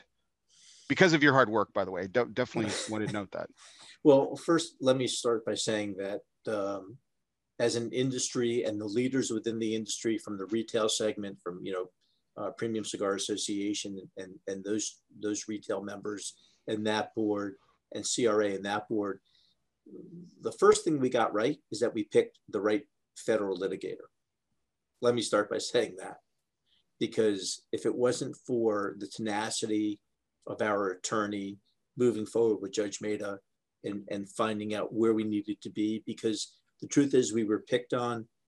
It wasn't right on so many levels. And he was able to point that out for the judge to be able to see that it, wasn't it wasn't right. So the first thing that the industry did right it was pick the right attorney. Um, what I think what that does is that gives, by the way, it's exciting for me to know that there are younger, newer cigar manufacturers will, that will have the sustainability to move forward because of this ruling. Mm-hmm. Because the excitement in our industry comes from new things and new people and new personalities. And so that's very exciting for me. Um, but what it does for our company is all the plans that we had that had to be put aside are now back in play. And so that's why I said I'm back in. I, I, I can't wait for what we're going to come up with for 2021. Um, Alec and Bradley have the chance to play in the sandbox and figure out where they want to be and what they want to do. So this ruling not only has helped us, but it helped people that had products in the marketplace after 2007, and it gives people an opportunity to move forward, build new personalities. You know, build. This is a this is a business of personalities, and it gives it gives this industry a great future because of all the hard work that everyone put in to have that kind of a victory. So yeah, there's a lot, there's a lot of great things that came out of it. And by the way, we're not done. I can tell you that. We had conversations over the last couple of days. There's more lawsuits, more things moving forward to give us to make sure that we have some permanent sustainability moving forward. There's a lot going on. Yeah, the the fight certainly isn't over by any stretch no. of the imagination. Um, but this was a this was a great win for everyone from from Alec yeah. Bradley to Alec and Bradley mm-hmm. to all the young cigar manufacturers and hopefully new brands to come. Yes, for so, sure. Really exciting. So wanted to conclude tonight with our, our curveball segment. This isn't really a curveball, Alan. It's more like a grapefruit that I toss up and everything. It's meant to be fun, and this one is fun. Uh, so we, we we we talked in the green room about our, our love for the for the game of, of golf, mm-hmm. and uh, uh, so I, I, threw out. I actually had a, the question. I threw it out because I, I, thought this would be a fun question to ask. So um, so uh, knowing your affinity for the game of golf and everything, if you could play a round of golf as anyone as anyone, who would it be? As anyone. This is a two part um, question. I'm going to participate too, by the way. I would, that's a great question. Um, I would, uh, I would probably, wow, that's a, that's a, that's a, that's an interesting question. I would, uh, I would maybe play as Jack Nicklaus. Golden Bear. Yeah. Yeah. I would probably play as Nicklaus to see what was what his thought process was in some of those masters rounds when he was either up or down. What's the mentality? What's the thought process? What is he looking to achieve shot to shot to shot? Like what what does that all mean? So I think that would be how I would play that. There's one um, one more question to this, but I want to answer this question too. So if I had to play a round of golf as anyone, I would choose Bobby Jones. Why? Bobby Jones had this this this un and there's a lot of a lot of his successors in the game of golf that have had this this this this desire for perfection. But he kind of started it all. He and in fact he even suffered you know mentally and physically because of this this this this drive that he had him. He was he was an accomplished academic in several areas. You know he everything he did was just perfection. And his game of golf was was was no different. I would just love to see what that felt like let me ask you this then. How about Ben Hogan after the injury coming back? Yeah. Wouldn't that be Like, what does that drive mean? How does that drive affect you? How do you come like, back from that? Yeah. How do you how do you come back from that? You know, almost uh, death of an accident. Mm-hmm. To be able to play that kind of golf that way. I mean, what do you have to do mentally, physically? The challenges. So maybe even Ben Hogan, I think, would be right up there. With That's a good one too. Absolutely. So here's a, here's a, a, a fun takeaway from that question too. So if you could, okay, now it's you. You're you're Alan Rubin again. okay. okay. Uh, if you, Alan Rubin, could beat anyone, who would you like to beat at the game of golf?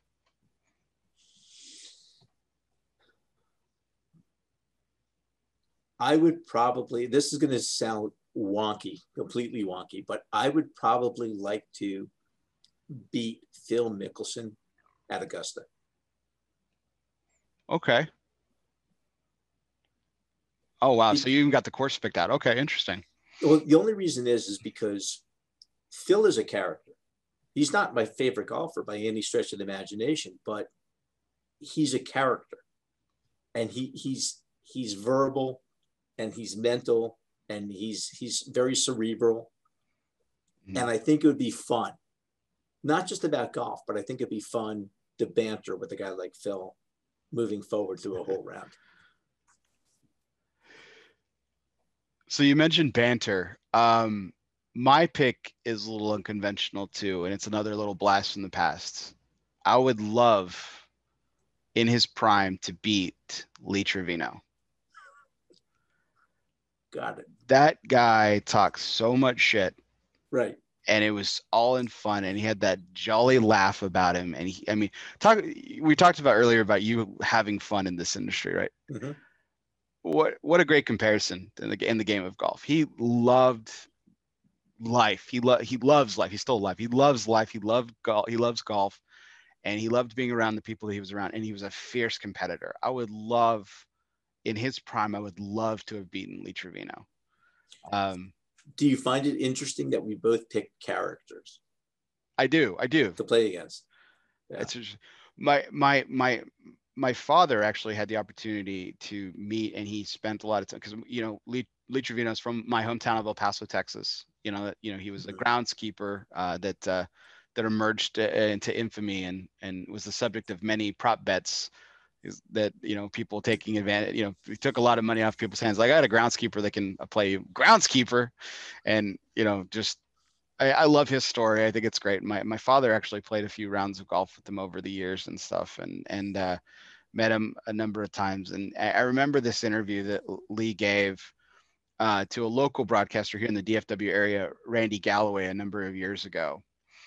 And he was he was he was recanting stories, and I, I immediately called my father and I was telling him I was like, Lee Trevino's doing this interview, and I was like, he is telling the stories that I heard you tell thousands of times, and it it it was just such a beautiful moment.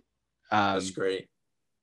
Because so many people that had never had heard the name Lee Trevino, but really didn't know him, got to know this man that that I grew up idolizing.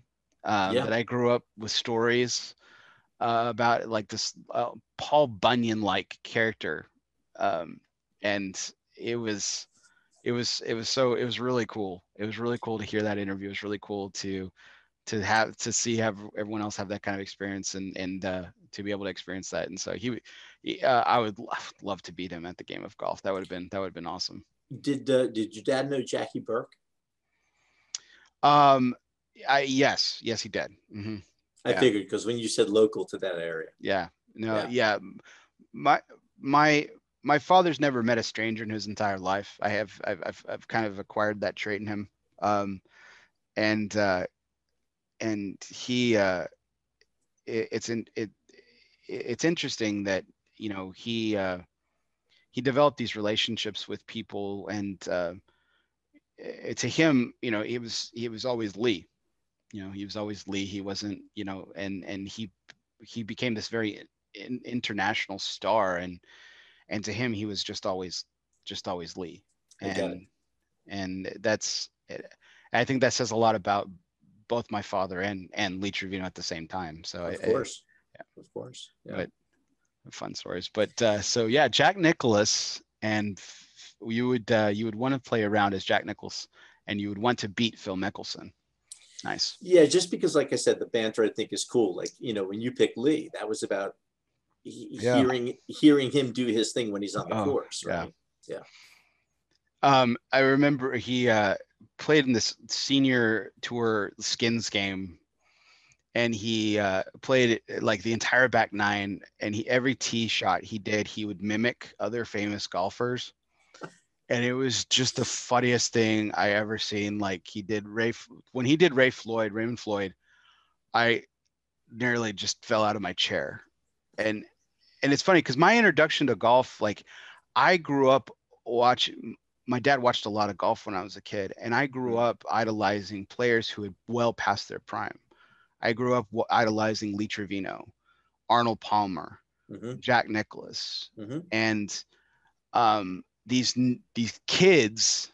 Now they're old men. Fred Couples, Greg Norman Right, of course. like they they were just like you know like they they couldn't to me in my heart and my mind they couldn't hold a candle to these guys um and it, it took it took the resurgence of tiger woods for me to actually appreciate the regular tour you know gotcha. as it as it as it as it ultimately became and you know I mean, but how could you not love Freddie Boom Boom? You know, like how could you Yeah. not love who that guy was? And and Ray Floyd with that with the leg movement. You know, Ray the Floyd leg was a- movement yeah, Ray that's Floyd the was- imitation that he did yeah yeah, that that that left right movement. But and Ray Floyd was a local.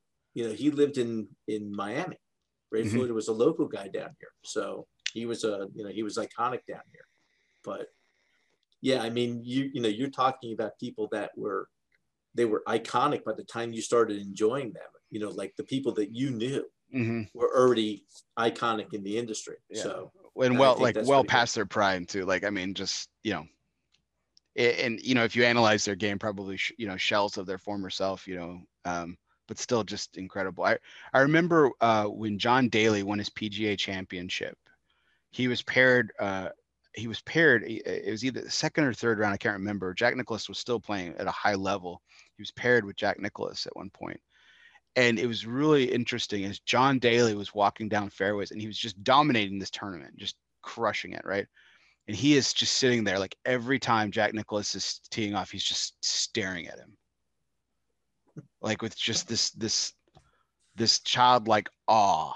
mhm. And I was like, you know, and I remember that. And I and you know, Daly has certainly had his demons obviously well documented over the years and everything but uh, you know for a professional golfer to to to hold to to hold someone in that high esteem and to not be distracted to be distracted but to not be distracted enough to achieve an Right. ultimate goal like winning a major uh, that that to me was pretty one of the most it seems seems weird considering the amazing performances we've seen over the years to me that was one of the most amazing performances uh, uh, Yeah. on the golf course. You know, I've I've uh, I've been fortunate enough to meet Mr. Nicklaus a few times. Um, Oh my goodness! Oh wow! Yeah, what an honor! Uh, yeah, no, I mean, and he is as kind and and nice as he appears to be when he's on television, and he actually That's is in some way even nicer. oh wow! He most of the golf that he plays now is all for charity. He'll show up at charity tournaments and help out to raise money and do all those things. And he really is an amazing guy. We actually we talked about a course in Texas that he had designed uh, out in Houston called Lochinvar. Ooh, So I was out in Lochinvar. I played there. Nicklaus went back and redid it. It was one of the first courses he had designed, and, and he had redone the course. I went back and played it again, and then I saw him the following year, and uh, we had a conversation about Lochinvar, and bar and he was he was just like a normal person, normal guy. So a lot of He respect there.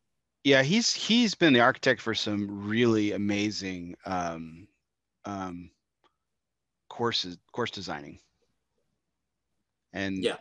it and um, I uh, yeah I, I yeah he's Jack Jack Nicklaus is is still probably I mean I mean he's right there right underneath the Lee Trevino for me Um, so it was really, I, I smiled when you said Jack Nicklaus uh, when I asked that question because I was like, yeah, the Golden Bear was, uh, I mean, just incredible. Arnold Arnold Palmer's another one. Um, Yeah.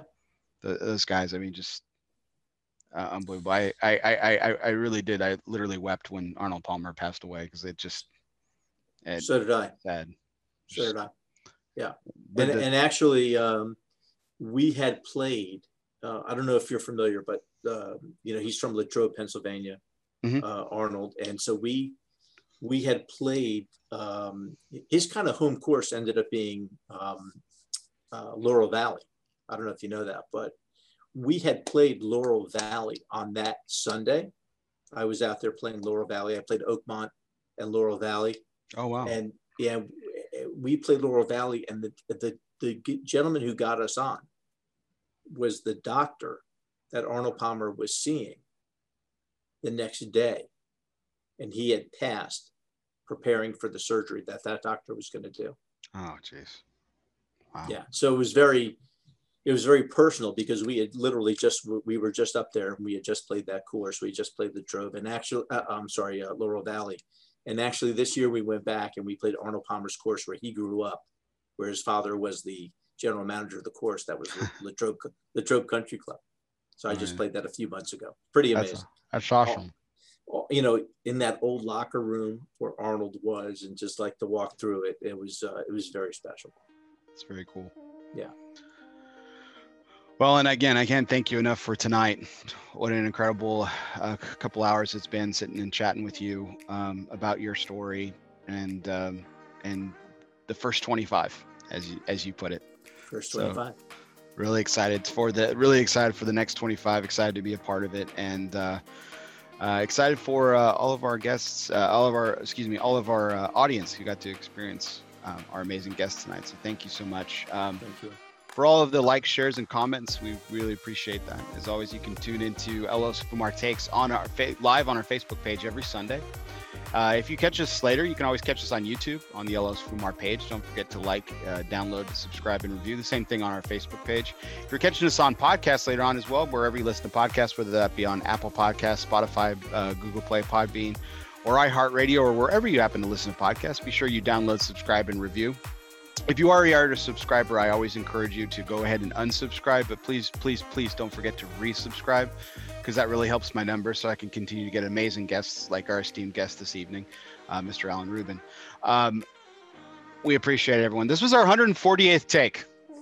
Done 148 of these. It's been Wow. incredible, and uh, really excited for the slate of upcoming guests. Next week will be uh, Casey Johnson and Dan Welsh of Surrogates, L'Atelier, and Tatuaje Brands, of course. And our 150th take, we mentioned him a couple times tonight. Nick Perdomo will be our 150th take. And 2021, we'll get started with our top 10 cigars of 2020. Don't want to miss that, as well as upcoming guests coming into the new year. Stay tuned on our Facebook page. We'll be having those coming uh, forthcoming. And we do appreciate every single last one of you. So, everyone out there, we do appreciate for everyone. I'm Bear Duplessis, live from the HF Barcelona studios of Euless, Texas. This was our 148th take. Guess what, everyone? See you next time.